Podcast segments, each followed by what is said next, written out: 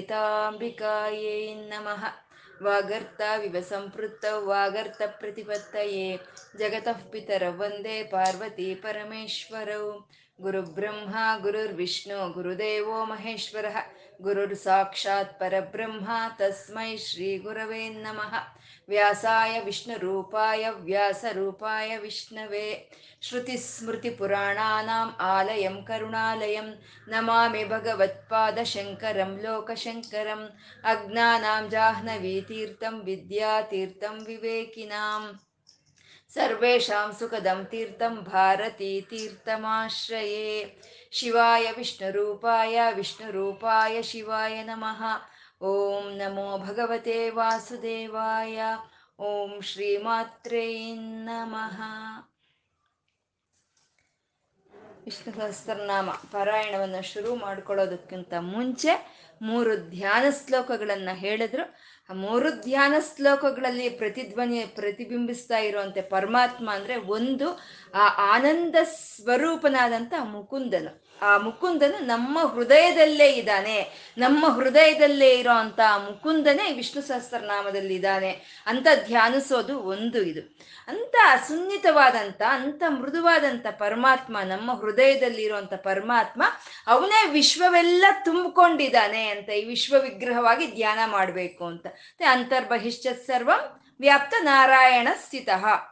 ನನ್ನ ಒಳಗು ನನ್ನ ಆಸೆ ಅವನೇ ಇದ್ದಾನೆ ಅಂತ ತಿಳ್ಕೊಂಡು ನಾವು ಧ್ಯಾನ ಮಾಡುವಂಥದ್ದು ಮತ್ತೆ ನನ್ನ ಒಳಗು ನನ್ನ ಆಚೆನೋ ಇರೋ ಅಂತ ಪರಮಾತ್ಮ ಅವನು ಯಾರಪ್ಪ ಅಂತಂದ್ರೆ ಅವನು ಶಾಂತಾಕಾರಂ. ಈ ಸೃಷ್ಟಿಗೆ ಮುಂಚೆನೆ ಇದ್ದಂತ ನಿರ್ಗುಣ ಬ್ರಹ್ಮನು. ಯಾವುದು ಆಕಾರ ಇಲ್ದಲೇ ಇರೋಂಥ ನಿರ್ಗುಣ ಬ್ರಹ್ಮನು ಅವನು ಈ ಸೃಷ್ಟಿ ಮಾಡಬೇಕು ಅಂತ ಸಗುಣಾಕಾರವನ್ನು ತಗೊಳ್ತಾನೆ ಅನ್ನೋದನ್ನ ಮೂರನೇ ಧ್ಯಾನ ಶ್ಲೋಕದಲ್ಲಿ ಹೇಳಿದ್ರು. ಅಂದ್ರೆ ಆ ನಿರ್ಗುಣ ಬ್ರಹ್ಮನಿಗೂ ಸಗುಣ ಬ್ರಹ್ಮನಿಗೂ ಯಾವುದು ವ್ಯತ್ಯಾಸ ಇಲ್ಲ. ಎರಡು ಒಂದೇ ಆ ನಿರ್ಗುಣಾಕಾರವ ಈ ಸಕಾರವನ್ನು ತಗೊಂಡಿದೆ ಅನ್ನೋದನ್ನ ನಾವು ಮೊಟ್ಟ ಮೊದಲು ನಾವು ತಿಳ್ಕೊಂಡು ಅದೇ ಮೊದಲನೇ ಅರ್ಹತೆ ನಾವು ವಿಷ್ಣು ಸಹಸ್ರನಾಮವನ್ನು ಹೇಳ್ಕೊಳ್ಳೋದಕ್ಕೆ ಅಂತ ಮೂರು ಧ್ಯಾನ ಶ್ಲೋಕಗಳನ್ನು ಹೇಳಿದ್ರು. ವಿಶ್ವಂ ವಿಷ್ಣುರ್ವಷಟ್ಕಾರೋ ಭೂತ ಭವ್ಯ ಭವತ್ ಪ್ರಭು ಭೂತಕೃತ್ ಭೂತ ಬೃದ್ಭಾವೋ ಭೂತಾತ್ಮ, ಭೂತ ಭಾವನಃ ಮೊದಲನೆಯ ಶ್ಲೋಕ. ಈ ಮೊದಲನೇ ಶ್ಲೋಕದಲ್ಲಿ ಒಂಬತ್ತು ನಾಮಗಳಿದೆ ಅಂತ ನಾವು ಹಿಂದಿನ ವಾರನೇ ಹೇಳ್ಕೊಂಡ್ವಿ. ವಿಶ್ವಂ ಅಂತ ಶುರು ಮಾಡಿದ್ರು. ವಿಶ್ವಂ, ವಿಷ್ಣುರ್ವ, ಷಟ್, ವಷಟ್ಕಾರ ಅಂತ ಶುರು ಮಾಡಿದ್ರು. ಅಂದ್ರೆ ಮೂರು ನಾಮಗಳು ವಕಾರದಿಂದ ಶುರುವಾಗ್ತಾ ಇದೆ, ವಕಾರದಿಂದ. ವಕಾರ ಅನ್ನೋದು ಅಮೃತ ತತ್ವ. ಅಮೃತ ಅಂದ್ರೆ ಶಾಶ್ವತವಾಗಿರೋದು. ಯಾವುದಾದ್ರೆ ಈ ಜಗತ್ತಿನಲ್ಲಿ ಶಾಶ್ವತವಾಗಿದೆಯೋ, ಚೈತನ್ಯ ಇದೆಯೋ ಅದನ್ನೇ ನಾವಿವಾಗ ಸಾವಿರ ನಾಮಗಳಲ್ಲಿ ಹೇಳ್ಕೊಳ್ಳೋದಕ್ಕೆ ಹೊರಟಿದ್ದೀವಿ ಅಂತ ತೋರಿಸೋದಕ್ಕೋಸ್ಕರ ವಕಾರದಿಂದ ಅಮೃತ ಬೀಜವಾದಂಥ ವಕಾರದಿಂದ ಶುರು ಮಾಡಿದ್ರು. ಮತ್ತೆ ವಿಶ್ವಂ ಅಂತ ಶುರು ಮಾಡಿರೋದ್ರಲ್ಲಿ ಆ ಪರಮಾತ್ಮ ಅವನು ಸ್ತ್ರೀಲಿಂಗವೂ ಅಲ್ಲ, ಪುರುಷಲಿಂಗವೂ ಅಲ್ಲ ಅಂತ ತೋರಿಸೋದಕ್ಕೋಸ್ಕರ ವಿಶ್ವಂ ಅಂದ್ರೆ. ವಿಶ್ವಂ ಅನ್ನೋದು ನಪುಂಸಕಲಿಂಗ. ಆ ನಪುಂಸಕಲಿಂಗದಿಂದಾನೇ ಇಲ್ಲಿ ಶುರು ಮಾಡ್ತಾ ಇರೋ ಅಂತದ್ದು ಮತ್ತೆ ವಿಶ್ವಂ ಅಂತಂದ್ರೆ ಅನಂತ ತತ್ವ. ವಿಶ್ವಂ ಬಾ ಪ್ರಪಂಚದಷ್ಟು ಅಂತೀವಿ ನಾವು. ಅಂದ್ರೆ ಅನಂತ ತತ್ವ ಅದು, ಅನಂತ ತತ್ವವನ್ನು ತೋರಿಸ್ಕೊಳ್ಳೋ ಅಂತದ್ದು ಅಂದ್ರೆ ಆ ಪರಮಾತ್ಮ ಶಾಶ್ವತನೋ, ಅನಂತನೋ, ಅವನಿಗೆ ಯಾವುದು ಸ್ತ್ರೀಲಿಂಗ, ಪುಂಲಿಂಗ ಅನ್ನೋದು ಇಲ್ದಲೇ ಇರುವಂತ ಪರಮಾತ್ಮ ಅಂತ ಮೊದಲನೆಯ ಒಂದು ನಾಮದಿಂದಾನೇ ಆ ಒಂದು ಪ್ರತಿಪಾದನೆಯನ್ನು ಮಾಡ್ತಾ ಇದ್ದಾರೆ. ವಿಶ್ವಂ ಪರಮಾತ್ಮ ಯಾರು, ನಾರಾಯಣ ಯಾರು ಅಂತ ನಮ್ಗೆಲ್ಲರಿಗೂ ಅನ್ಸೋ ಅಂತ ಒಂದು ಪ್ರಶ್ನೆಗೆ ಜವಾಬು ಅಂತಂದ್ರೆ ವಿಶ್ವಂ. ನಮ್ಗೇನು ಕಣ್ಣಿಗೆ ಕಾಣಿಸ್ತಾ ಇದೆಯೋ ಅದೇ ಅದೇ ನಾರಾಯಣ, ಅವನ ಹೆಸರೇ ವಿಶ್ವಂ ಅಂತ ಹೇಳ್ತಾ ಇದ್ದಾರೆ. ಅಂದ್ರೆ ಈ ಪ್ರಪಂಚವನ್ನು ಸೃಷ್ಟಿ ಮಾಡಿದ ಪರಮಾತ್ಮ ತಾನು ಈ ಪ್ರಪ ತಾನು ಈ ವಿಶ್ವದೊಳಗೆ ಪ್ರವೇಶ ಮಾಡಿ ಇದ್ದಾನೆ ಹಾಗಾಗಿ ಈ ಪ್ರ, ತಾನು ಪ್ರವೇಶ ಮಾಡಿ ಇರೋ ಅಂತ ಈ ವಿಶ್ವಂ ಅನ್ನೋ ಈ ಮನೆಯನ್ನ ವಿಶ್ವಂ ಅಂತ ಕರಿತಾ ಇರೋ ಅಂಥದ್ದು. ಅಂದ್ರೆ ಈ ವಿಶ್ವಕ್ಕೆ ಕಾರ್ಯ ಕಾರಣ ಶಕ್ತಿ ಎರಡು ಅವನೇನೆ. ಕಾರ್ಯವೂ ಅವನೇ, ಕಾರಣವೂ ಅವನೇ. ಅಂದ್ರೆ ಕಾರಣ, ಈ ವಿಶ್ವ ಈ ರೀತಿ ತಯಾರಾಗೋದಕ್ಕೆ ಕಾರಣವಾಗಿರುವಂತವನು ಅವನು ವಿಶ್ವಂ. ಮತ್ತೆ ಕಾರ್ಯವೂ ಅವನೇ ಅಂತಂದ್ರೆ ಇದೇನಿದು ಅಂತಂದ್ರೆ ಇವಾಗ ಮಡಿಕೆ ತಯಾರು ಮಾಡೋನು ಇರ್ತಾನೆ. ಆ ಮಡಿಕೆ ತಯಾರು ಮಾಡೋನು, ಆ ಮಡಿಕೆ ತಯಾರಾಗೋದಕ್ಕೆ ಕಾರಣ ಅವನು. ಆದರೆ ಕಾರ್ಯ ಏನು ಅವನಲ್ಲ. ಆ ಕಾರ್ಯ ಅನ್ನೋದು ಮಡಿಕೆ ಅಲ್ವಾ? ಆದ್ರೆ ಇಲ್ಲಿ ಮಾತ್ರ ವಿಶ್ವವನ್ನು ಈ ರೀತಿ ಸೃಷ್ಟಿ ಮಾಡಬೇಕು ಅಂತ ಪರಮಾತ್ಮ ಅನ್ಕೊಂಡ, ಆ ತಾನೇ ಸೃ, ವಿಶ್ವವಾಗಿ ತಾನು ಪ್ರಕಟಿಸ್ಕೊಂಡ. ಅಂದ್ರೆ ಕಾರ್ಯವೂ ಅವನೇ, ಕಾರಣವೂ ಅವನೇ ಅಂತ ಅದು ವಿಶ್ವಂ ಅಂತ. ಮತ್ತೆ ಮೂರನೆಯ ಒಂದು ಅರ್ಥ ಅಂದ್ರೆ ವಿಶತಿ ಅಂತಂದ್ರೆ ಪ್ರವೇಶ ಮಾಡೋ ಅಂತದನ್ನ ವಿಶತಿ ಅಂತ ಹೇಳೋದು. ತಾನು ಈ ಸೃಷ್ಟಿಯನ್ನ ಎಲ್ಲ, ಈ ಪ್ರಪಂಚವನ್ನೆಲ್ಲ ಸೃಷ್ಟಿ ಮಾಡಿ ಅದರೊಳಗೆ ತಾನು ಪ್ರವೇಶ ಮಾಡಿದ್ದಾನೆ. ಅಂದ್ರೆ ಈ ವಿಶ್ವವೆಲ್ಲ ಅವನ ಒಳಗಡೆನೆ ಇದೆ ಅಂತ, ಅವನ ಒಳಗಡೆನೆ ಇದೆ ಅಂತ. ಅಂದ್ರೆ ಈ ವಿಶ್ವವೆಲ್ಲ ಅವನ ಒಳಗಡೆ ಇದ್ರೆ ಮತ್ತೆ ಅವನೆಲ್ಲಿದ್ದಾನೆ ಅಂದ್ರೆ ಅವನ ವಿಶ್ವದಲ್ಲಿದ್ದಾನೆ, ಅವನ ಒಳಗೆ ವಿಶ್ವ ಇದೆ ಅಂತ. ಇದೇಗೆ ಸಾಧ್ಯ, ಯಾವುದಾದ್ರೂ ಒಂದಲ್ವಾಗೋದು ಅಂತಂದ್ರೆ ಸಮುದ್ರದೊಳಗೆ ಅಲೆಗಳಿದೆ. ಅಲೆಗಳಲ್ಲಿ ಏನಿದೆ? ಸಮುದ್ರವೇ ಇದೆ. ಹಾಗೆ ಈ ಒಂದು ಬೆಲೂನಲ್ಲಿ ನಾವು ಗಾಳಿ ಊದ್ತೀವಿ. ಬೆಲೂನಲ್ಲಿ ಗಾಳಿ ಊದಿ ಅದನ್ನ ಕಟ್ಟಿ ನಾವು ಹಿಂಗ ಗಾಳಿಗೆ ಹಿಂಗೆ ತುರಿದ್ರೆ ಆ ಬೆಲೂನ್ ಒಳಗೆ ಏನಿದೆ ಗಾಳಿ ಇದೆ. ಆ ಬೆಲೂನ್ ಆಚೆ ಏನಿದೆ ಅಲ್ಲೂ ಗಾಳಿನೇ ಇದೆ. ಹಾಗೆ ಈ ವಿಶ್ವದೊಳಗೇನ ಆ ಪರಮಾತ್ಮನ ಚೈತನ್ಯವೇ ಇದೆ. ಈ ಆ ಪರಮಾತ್ಮನ ಚೈತನ್ಯದಲ್ಲೇ ವಿಶ್ವವೂ ಇದೆ ಅಂತ ಅಂದ್ರೆ ಅಂತರ್ಬಹಿಷ್ಠ ಸರ್ವಂ ವ್ಯಾಪ್ತ ನಾರಾಯಣ ಸ್ಥಿತ ಇದು ನಾವು ಯಾವಾಗ್ಲೂ ಹೇಳ್ಕೊಳ್ತಾನೆ ಇರ್ಬೇಕು. ಇದು ಉಪನಿಷತ್ತು ಪ್ರತಿಪಾದನೆ ಮಾಡಿರೋಂಥ ವಾಕು ನನ್ನಲ್ಲೂ ಆಚೆನೂ ಅವನೇ ಇದ್ದಾನೆ ಅಂತ ನಾವು ನಿರಂತರ ಹೇಳ್ಕೊಡೋ ಅಂಥದ್ದನ್ನ ಅದು ವಿಶ್ವಂ ಅಂತ. ಮತ್ತೆ ಪರಮಾತ್ಮ ವಿಶ್ವಂ ಅಂತಂದ್ರೆ ಓಂಕಾರ ಅಂತ. ಅಂದ್ರೆ ಯಾವ್ದಾದ್ರೂ ನಾವು ಒಂದು ಮಂತ್ರವನ್ನ ಒಂದು ಒಂದು ಪಂಚಾಕ್ಷರಿ ಅಂತ ಓಂ ನಮಃ ಶಿವಾಯ ಅಂತ ಹೇಳ್ಬೇಕಾದ್ರು, ಓಂ ನಮೋ ನಾರಾಯಣಾಯ ಅಂತ ಹೇಳ್ಬೇಕಾದ್ರು, ಓಂ ನಮೋ ಭಗವತೆ ವಾಸುದೇವ ಯಾವುದೇ ಒಂದು ವೇದ ಮಂತ್ರವನ್ನ ನಾವು ಹೇಳೋದಕ್ಕಿಂತ ಮುಂಚೆ ನಾವು ಓಂಕಾರದಿಂದ ಶುರು ಮಾಡ್ತೀವಿ. ಅಂದ್ರೆ ಅಲ್ಲಿ ಆ ಓಂಕಾರ ಅನ್ನೋದು ಬದಲಾಗಲ್ಲ, ಮಂತ್ರವೇ ಬದಲಾಗತ್ತೆ. ನಮೋ ನಾರಾಯಣಾಯ ಅಂತನೋ, ನಮ ಶಿವಾಯ ಅಂತನೋ, ಮಂತ್ರ ಬದಲಾಗುತ್ತೆ, ಓಂಕಾರ ಹಾಗೆ ಇರುತ್ತೆ. ಹಾಗೆ ಈ ವಿಶ್ವಂ ಅನ್ನೋ ತತ್ವ ಇದು ಹಾಗೆ ಇರುತ್ತೆ. ಈ ತತ್ವವೇ ಒಂಬೈನೂರ ಒಂಬತ್ತೊಂಬತ್ತು ನಾಮಗಳಲ್ಲಿ ಈ ತತ್ವವೇ ಪ್ರತಿಪಾದನೆ ಮಾಡೋ ಅಂತದ್ದಾಗಿ ವಿಶ್ವಂ ಅಂದ್ರೆ ಓಂ ಅಂತ, ಓಂಕಾರ ಅಂತ ಹೇಳಿದ್ರು. ಅಂದ್ರೆ ನಮ್ಗೆ ಈ ಕಣ್ಣಿಗೆ ಕಾಣಿಸ್ತಾ ಇರುವಂತ ಪ್ರಪಂಚ ಗೋಚರವಾಗಿರೋ ಅಂಥದ್ದು ಅಗೋಚರ, ಎಷ್ಟಿದೆ ಈ ಪ್ರಪಂಚ? ನಮಗ್ ಕಣ್ಣಿಗೆ ಕಾಣಿಸ್ತಾ ಇರೋದು ಸ್ವಲ್ಪವೇ. ಕಾಣಿಸ್ದಲೇ ಇರೋದೇ ಜಾಸ್ತಿ ಇರೋವಂಥದ್ದು ನಮಗೆ ಕಾಣಿಸೋ ಅಂಥದ್ರಲ್ಲಿ, ಕಾಣಿಸ್ದಲೇ ಇರೋ ಅಂಥದ್ರಲ್ಲಿ ಗೋಚರ, ಅಗೋಚರವಾದಂಥ ಎಲ್ಲ ಜಗತ್ತಿನಲ್ಲೂ ಅವನು ತುಂಬಿಕೊಂಡಿದ್ದಾನೆ. ಎಲ್ಲ ಪ್ರಾಣಿಗಳಲ್ಲೂ ತುಮ್ ತುಂಬಿಕೊಂಡಿದ್ದಾನೆ. ಎಲ್ಲ ಮನುಷ್ಯರಲ್ಲೂ ತುಂಬಿಕೊಂಡಿದ್ದಾನೆ. ಕಣ ಕಣದಲ್ಲೂ, ನರ ನರದಲ್ಲೂ, ಧಮನಿ ಧಮನಿಯಲ್ಲಿ ಅವನೇ ತುಂಬಿಕೊಂಡಿದ್ದಾನೆ. ಯಾರು ತುಂಬಿಕೊಂಡಿದ್ದಾನೆ? ಅವನೇ ವಿಶ್ವಂ ಅಂತ. ಅಂದ್ರೆ ಮತ್ತೆ ಹೇಗೆ ಹೇಳ್ತೀರಾ ಅವನು ತುಂಬಿಕೊಂಡಿದ್ದಾನೆ? ಅಂತಂದ್ರೆ ಇವಾಗ ಫ್ಯಾನ್ ಕೆಲಸ ಮಾಡ್ತಾ ಇದೆ, ಲೈಟ್ಗಳು ಉರಿತಾ ಇದೆ, ವಾಷಿಂಗ್ ಮಿಷಿನ್ ಕೆಲಸ ಮಾಡ್ತಾ ಇದೆ ಅಂದ್ರೆ ಅದು ಕೆಲಸ ಮಾಡ್ತಾ ಇರೋದನ್ನ ನಾವು ಪರಿಗ ಪರಿಗ ಗಮನಿಸಿದ್ರೆ ಅದ್ರ ಒಳಗೆ ಕರೆಂಟ್ ಪಾಸ್ ಆಗ್ತಾ ಇದೆ ಅಂತ ನಮ್ಗೆ ತಿಳಿಯುತ್ತೆ. ಕರೆಂಟ್ ಪಾಸ್ ಆಗ್ತಾ ಇರೋದಕ್ಕೆ ಒಂದು ಕೆಲಸ ಮಾಡ್ತಾ ಇರೋದು. ಹಾಗೆ ಈ ಪ್ರಪಂಚ ಎಲ್ಲ ಈ ಕೆಲಸ ಮಾಡ್ತಾ ಇದೆ, ಈ ಶರೀರ ಎಲ್ಲ ಈ ರೀತಿ ಕೆಲಸ ಮಾಡ್ತಾ ಇದೆ ಅಂದ್ರೆ ಅಲ್ಲಿ ಆ ಚೈತನ್ಯ ಇದೆ ಅಂತ ಅರ್ಥ. ಹಾಗೆ ಆ ವಿಶ್ವಂ ತನ್ನ ಸೃಷ್ಟಿ ಮಾಡಿ ತಾನು ಪ್ರವೇಶ ಮಾಡಿದಂತ ಭಗವಂತ ಯಾವ ರೀತಿ ಪ್ರವೇಶ ಮಾಡಿದಾನೆ ಅಂತಂದ್ರೆ ವಿಷ್ಣುಹು ವಿಷ್ಣುವಾಗಿ ಪ್ರವೇಶ ಮಾಡಿದ್ದಾನೆ. ವಿಷ್ಣುಹು ಅಂತಂದ್ರೆ ಸಂಸ್ಕೃತದಲ್ಲಿ ಎಲ್ಲ ಕಡೆ ವ್ಯಾಪಿಸ್ಕೊಳ್ಳೋ ಅಂತ ಒಂದು ಶಕ್ತಿಯನ್ನ ಸಂಸ್ಕೃತದಲ್ಲಿ ವಿಷ್ಣು ಅಂತ ಕರೀತಾರೆ. ಅಂದ್ರೆ ಇವನು ವಿಷ್ಣು ಆಗಿ ವ್ಯಾಪಿಸ್ಕೊಂಡಿದ್ದಾನೆ ಅಂದ್ರೆ ಈ ಪ್ರಪಂಚದಲ್ಲಿ ಕಣ ಕಣದಲ್ಲೂ ತಾನು ಸಂಪೂರ್ಣ ವ್ಯಾಪಕವಾಗಿ ವಿಸ್ತಾರವಾಗಿ ವ್ಯಾಪಿಸ್ಕೊಂಡು ಹೋಗಿರೋ ಅಂತದ್ದು ಅವನು ವಿಷ್ಣು ಅಂತ ನಾವು ಹೇಳೋ ಅಂದ್ರೆ ಅವನು ಪ್ರವೇಶ ಮಾಡಿ ಎಲ್ಲ ಒಂದು ಮೂಲೆಯಲ್ಲಿಲ್ಲ. ನಾವಿವಾಗ ಗೃಹ ಪ್ರವೇಶ ಮಾಡಿದ್ರೆ ಅಡುಗೆ ಮನೇಲಿ ಇರ್ತೀವಿ ದೇವ್ರ ಮನೇಲಿ ಇರ್ತೀವಿ ಹಾಲಲ್ಲಿ ಇರ್ತೀವಿ ಎಲ್ಲ ಒಂದ್ ಕಡೆ ಇರ್ತೀವಿ ನಾವು. ಆದ್ರೆ ಈ ಪರಮಾತ್ಮ ಹಾಗಲ್ಲ, ಎಲ್ಲಾ ಕಡೆ ತುಂಬಿಕೊಂಡಿರ್ತಾನೆ ಅವನು. ಅವನು ವಿಷ್ಣು ಅಂತ. ಈ ಮೊದಲನೆಯ ನಾಮಕ್ಕೋ ಎರಡನೇ ನಾಮಕ್ಕೂ ನಿಜವಾಗ್ಲೂ ಯಾವುದು ಅಂತ ಭೇದ ಯಾವುದು ಇಲ್ಲ, ಎರಡು ಒಂದೇನೆ. ಆದ್ರೆ ಮೊದಲನೇ ನಾಮ ತೋರಿಸುತ್ತೆ, ಅನಂತ ತತ್ವವನ್ನು, ಪೂರ್ಣತ್ವವನ್ನು ತೋರಿಸುತ್ತೆ. ಎರಡನೇ ನಾಮ ತೋರಿಸುತ್ತೆ ಸರ್ವ ವ್ಯಾಪಕತ್ವವನ್ನು ತೋರಿಸುತ್ತೆ. ಹಾಗೆ ವಿಶ್ವವಾಗಿ ವಿಶ್ವವನ್ನು ಸೃಷ್ಟಿ ಮಾಡಿ, ಅದರೊಳಗೆ ಪ್ರವೇಶ ಮಾಡಿ, ವಿಷ್ಣು ಆಗಿ ಎಲ್ಲಾ ಕಡೆ ವ್ಯಾಪಿಸ್ಕೊಂಡಿರೋ ಅಂತ ವಿಷ್ಣು ಆ ವಿಷ್ಣು ಏನ್ ಮಾಡ್ತಾ ಇದ್ದಾನಪ್ಪ ಅಂದ್ರೆ ವಷಟ್ಕಾರ ಅಂತ ಇದ್ದಾರೆ. ವಷಟ್ಕಾರನ. ಅಂದ್ರೆ ಯಜ್ಞ ಸ್ವರೂಪನ ಅವನು, ಯಜ್ಞ ಸ್ವರೂಪನು ಅಂತ. ಅಂದ್ರೆ ಕೆಲಸ ಮಾಡ್ತಾ ಇದ್ದಾನೆ ಪರಮಾತ್ಮ. ಅಂದ್ರೆ ಪರಮಾತ್ಮ ಮಾಡೋ ಅಂತ ಕೆಲ್ಸಗಳಿಗೆ ಮಾತ್ರನೇ ನಾವು ಯಜ್ಞ ಅಂತ ಕರಿತೀವಿ. ನಾವು ಮಾಡೋ ಅಂತ ಕೆಲ್ಸಗಳಿಗೆ ಯಜ್ಞ ಅಂತ ಕರಿಯಲ್ಲ. ಯಾಕೆಂದ್ರೆ ನಾವು ಮಾಡೋ ಅಂತ ಒಂದು ಕೆಲ್ಸಗಳಲ್ಲಿ ಕಾಮ ರಾಗಗಳಿರುತ್ತೆ. ಅಂದ್ರೆ ಇವಾಗ ಏನೋ ಒಂದು ಕೆಲಸ ಮಾಡಬೇಕು, ಈ ಒಂದು ಈ ಪದಾರ್ಥ ಆ ಕಡೆ ಇಡಬೇಕು ಅಂದ್ರೆ ನಮ್ಗೆ ಅದರಿಂದ ಏನೋ ಒಂದು ಲಾಭ ಅಂತ ಇರುತ್ತೆ, ಅದಕ್ಕೆ ಇಡ್ತೀವಿ. ಮತ್ತೆ ರಾಗ. ಯಾರಿಗಾಗಿ ಕೆಲಸ ಮಾಡ್ತೀವೋ ಅವ್ರ ಮೇಲೆ ಪ್ರೀತಿ ಇರಬೇಕಿದ್ರೆ ಅಬ್ಬಾ, ಅವ್ರಿಗಾಗಿ ಏನು ಕೆಲಸನಾದರೂ ಮಾಡ್ತೀವಿ ಅಂತೀವಿ. ಇಲ್ಲ, ಅವ್ರ ಮೇಲೆ ಸ್ವಲ್ಪ ಸಮಾಧಾನ ಇತ್ತ, ಅಯ್ಯೋ, ಅವನಿಗಾಗಿ ನಾನು ಯಾಕೆ ಕಷ್ಟಪಡಬೇಕು? ಪಡಲ್ಲ ಅಂತೀವಿ. ನಾವು ಮಾಡೋ ಕೆಲಸಗಳು ಹೀಗಿರುತ್ತೆ. ಮತ್ತೆ ನಾವು ಏನಾದರೂ ಒಂದು ಕೆಲಸ ಅಂತ ನಾವು ಮಾಡೋವಾಗ ಏನೋ ಒಂದು ಅಪೇಕ್ಷೆ ಇರುತ್ತೆ ನಮಗೆ, ಅಲ್ವಾ? ಒಂದು ದುಡ್ಡು ದುಡ್ಡು ಕಾಸು ಅಪೇಕ್ಷೆ ಇರುತ್ತೆ. ಇಲ್ಲ, ದುಡ್ಡು ಬೇಡ ನನಗೆ ಅಂತ ಹೇಳ್ತೀವಿ ಅಂತ ಇಟ್ಕೊ. ದುಡ್ಡು ಬೇಡ ಅಂತಂದ್ರೆ ಹೆಸರು. ದುಡ್ಡು ತಗೊಳ್ದಲ್ಲೇ ಮಾಡ್ತಾ ಇದ್ದಾನಪ್ಪ ಅನ್ನೋ ಹೆಸರಾದ್ರೂ ಬರುತ್ತೆ ನಮಗೆ. ನಾವು ಹೇಳ್ಕೊಳ್ಳೋ ಒಂದ್ಸರಿ ಅಜ್ಞಾತದಲ್ಲಿ ಮಾಡ್ತೀವಿ. ನಾವು ಏನು ಮಾಡಿದ್ದೀವಿ ಅಂತ ಯಾರಿಗೂ ತಿಳಿಯೋದಿಲ್ಲ. ಹಿಂದೆ ಮಾಡ್ತೀವಿ. ಆವಾಗ ಮಾಡಿದಾಗ ಏನಾಗುತ್ತೆ? ಆವಾಗ ಅಲ್ಲಿ ನಮಗೆ ಆನಂದ ಸಿಕ್ಕುತ್ತೆ. ತೃಪ್ತಿ ಸಿಕ್ಕುತ್ತೆ. ಏನೋ ಮಾಡ್ತಾ ಇದ್ದೀನಿ ಅಷ್ಟೇ. ನನಗೇನು ಹೆಸರು ಬೇಕಾಗಿಲ್ಲ, ದುಡ್ಡು ಬೇಕಾಗಿಲ್ಲ. ಅದೊಂದು ಆನಂದ ನನಗೆ. ಅದೊಂದು ತೃಪ್ತಿ. ನಾನು ಮಾಡ್ತಾ ಇದ್ದೀನಿ ಅಂತ ಹೇಳಿ. ಅಂದರೆ ಆನಂದವೋ ತೃಪ್ತಿನೋನಾದರೂ ಬರುತ್ತೆ. ಇಲ್ಲ, ಯಾವುದೇ ಇಲ್ಲ. ಆನಂದ ಇಲ್ಲ ಅನ್ನೋ ತೃಪ್ತಿನೇನೋ ಸುಮ್ಮನೆ ಮಾಡ್ತಾ ಇದ್ದೀನಿ ಅಷ್ಟೇ ಅಂದರೆ ಪುಣ್ಯ ಬರುತ್ತೆ. ಅದರಿಂದ ಪುಣ್ಯ, ಅಂದ್ರೆ ನಾವು ಮಾಡೋ ಕೆಲಸಗಳಿಂದ ಏನೋ ಒಂದು ನಮ್ಗೆ ಸಿಕ್ಕೇ ಸಿಕ್ಕುತ್ತೆ. ಹಾಗಾಗಿ ನಾವು ಮಾಡೋ ಕೆಲ್ಸಗಳನ್ನ ಯಜ್ಞ ಅಂತ ಹೇಳೋಕ್ಕಾಗಲ್ಲ.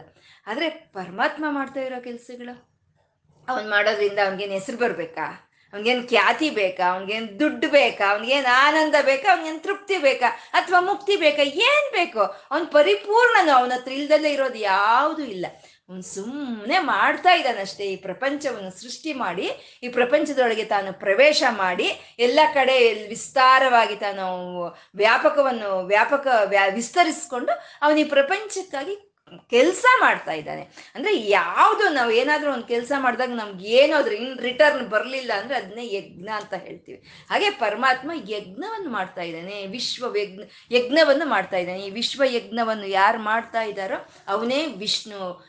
ಯಜ್ಞೋ ವೈ ವಿಷ್ಣು ಅಂತಾರೆ. ಯಗ್, ವಿಷ್ಣು ಅಂದ್ರೆ ವಿಷ್ಣು ಯಜ್ಞ ಸ್ವರೂಪನೇ. ನಾವು ಈ ಸಹಸ್ರನ ಲಲಿತ ಸಹಸ್ರನಾಮದಲ್ಲಿ ಹೇಳ್ಕೊಂಡಿವಿ. ವೈಷ್ಣವಿ, ವಿಷ್ಣು ರೂಪಿಣಿ ಅಂತ ಹೇಳ್ಕೊಂಡಿವಿ. ಯಜ್ಞ ರೂಪ ಅಂತ ಹೇಳ್ಕೊಂಡಿದೀವಿ ಅಲ್ವಾ ನಾವು? ಹಾಗೆ ಆ ಯಜ್ಞವನ್ನು ಮಾಡೋ ಅಂತ ಅವನು ವಿಷ್ಣು, ಅವನು ವಶಟ್ಕಾರ ಅಂತ ಹೇಳ್ತಾ ಇದ್ದಾರೆ. ಮತ್ತೆ ವಶಟ್ಕಾರ ಅಂತಂದ್ರೆ ಯಜ್ಞದಲ್ಲಿ ನಮಗೆ ಒಂದನ್ನ ಐದು ಭಾಗಗಳಿರುತ್ತೆ ಯಜ್ಞದಲ್ಲಿ. ಅಂದ್ರೆ ಮೊಟ್ಟ ಮೊದಲು ಯಜಮಾನ ಅಂತ ಹೇಳ್ತಾರೆ. ಅಂದ್ರೆ ಯಾವ್ದಾದ್ರು ಒಂದು ಹೋಮವನ್ನು ನಾವು ಮಾಡಬೇಕು ಅಂತ ಸಂಕಲ್ಪ ಮಾಡ್ಕೊಳ್ಳೋ ಅಂಥದ್ದು. ಆ ಪ್ರಚೋದನೆ ಆಗೋದು ನಮಗೆ. ಅದನ್ನ ಯಜಮಾನ ಅಂತ ಹೇಳ್ತಾರೆ. ಅಂದ್ರೆ ನಾವು ಏನೋ ಒಂದು ಹೋಮ ಮಾಡಬೇಕು ಅಂತ ನಮ್ಗೆ ಪ್ರಚೋದನೆ ಬಂದ ತಕ್ಷಣ ನಾವು ಮಾಡೋಕ್ಕಾಗಲ್ಲ. ಯಾಕೆಂದ್ರೆ ಅದ್ರ ಜ್ಞಾನ ನಮ್ಗಿಲ್ಲ. ಹಾಗಾಗಿ ಅಲ್ಲಿ ಬ್ರಾಹ್ಮಣ ಸ್ಥಾನ, ಬ್ರಹ್ಮಸ್ಥಾನ ಅಂತ ಹೇಳ್ತಾರೆ. ಅದೊಂದು ಬೇಕು, ಆ ಬ್ರಹ್ಮಸ್ಥಾನ ಒಂದು ಬೇಕು. ಮತ್ತೆ ಅಂಗೀಕಾರವನ್ನು ಕೇಳ್ತಾರೆ. ನಾನು ಈ ಹೋಮವನ್ನು ಮಾಡ್ತಾ ಇದ್ದೀನಿ, ನಾ ಈ ಯಜ್ಞವನ್ನು ಮಾಡ್ತಾ ಇದ್ದೀನಿ ನನಗೆ ಅಂಗೀಕಾರವನ್ನು ಕೊಡಿ ಅಂತ ಅಂಗೀಕಾರ ಕೇಳ್ತಾರೆ. ಸರಿ, ಅಲ್ಲಿ ಕೂತ್ಕೊಂಡಿರೋರ ವೃತ್ವೀಕರು ಅನ್ನೋರು ಇರ್ತಾರೆ. ಸರಿ, ನಾವು ಅಂಗೀಕಾರ ಕೊಡ್ತಾ ಇದ್ದೀವಿ ನಾವು ನಿಮ್ಮ ಹೋಮಕ್ಕೆ ಸಹಕರಿಸ್ತೀವಿ. ನೀವು ಈ ಹೋಮವನ್ನು ಮಾಡಿ ಅಂತ ಅವರ ಅಂಗೀಕಾರವನ್ನು ಕೊಡ್ತಾರೆ. ಇವು ನಾಲ್ಕು.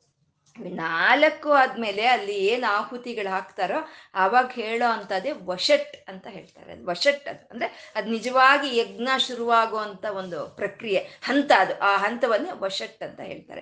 ಮತ್ತೆ ಯಾಕೆ ಇಲ್ಲಿ ನಾಲ್ಕು ಹೇಳಿಲ್ಲ? ಒಂದೇ ಸಲ ವಶಟ್ ಅಂತ ಯಾಕೆ ಹೇಳಿದ್ರು ಅಂತಂದ್ರೆ ನಾವು ಮಾಡೋ ಹೋಮಗಳಿಗೆ ನಮಗೆ ಪ್ರೇರಣೆ ಆಗಬೇಕು, ನಮ್ಗೆ ಅದು ಮಾಡಿಸೋ ಅಂತ ಒಂದು ಜ್ಞಾನಿ ಬೇಕು, ನಮ್ಗೆ ಅಂಗೀಕಾರ ಬೇಕು, ನಮ್ಗೆ ಸಹಕಾರ ಮಾಡಬೇಕು. ಇವನ್ ಮಾಡೋ ಅಂತ ಯಜ್ಞಕ್ಕೆ ಇವನಿಗೆ ಪ್ರಚೋದನೆ ಯಾರು ಕೊಡ್ತಾರೆ, ಯಾರು ಜ್ಞಾನವನ್ನು ಕೊಡ್ತಾರೆ, ಯಾರ ಅಂಗೀಕಾರವನ್ನು ಇವನ್ ಕೇಳಬೇಕು, ಯಾರು ಇವನ್ಗೆ ಅನುಮತಿಯನ್ನು ಕೊಡಬೇಕು?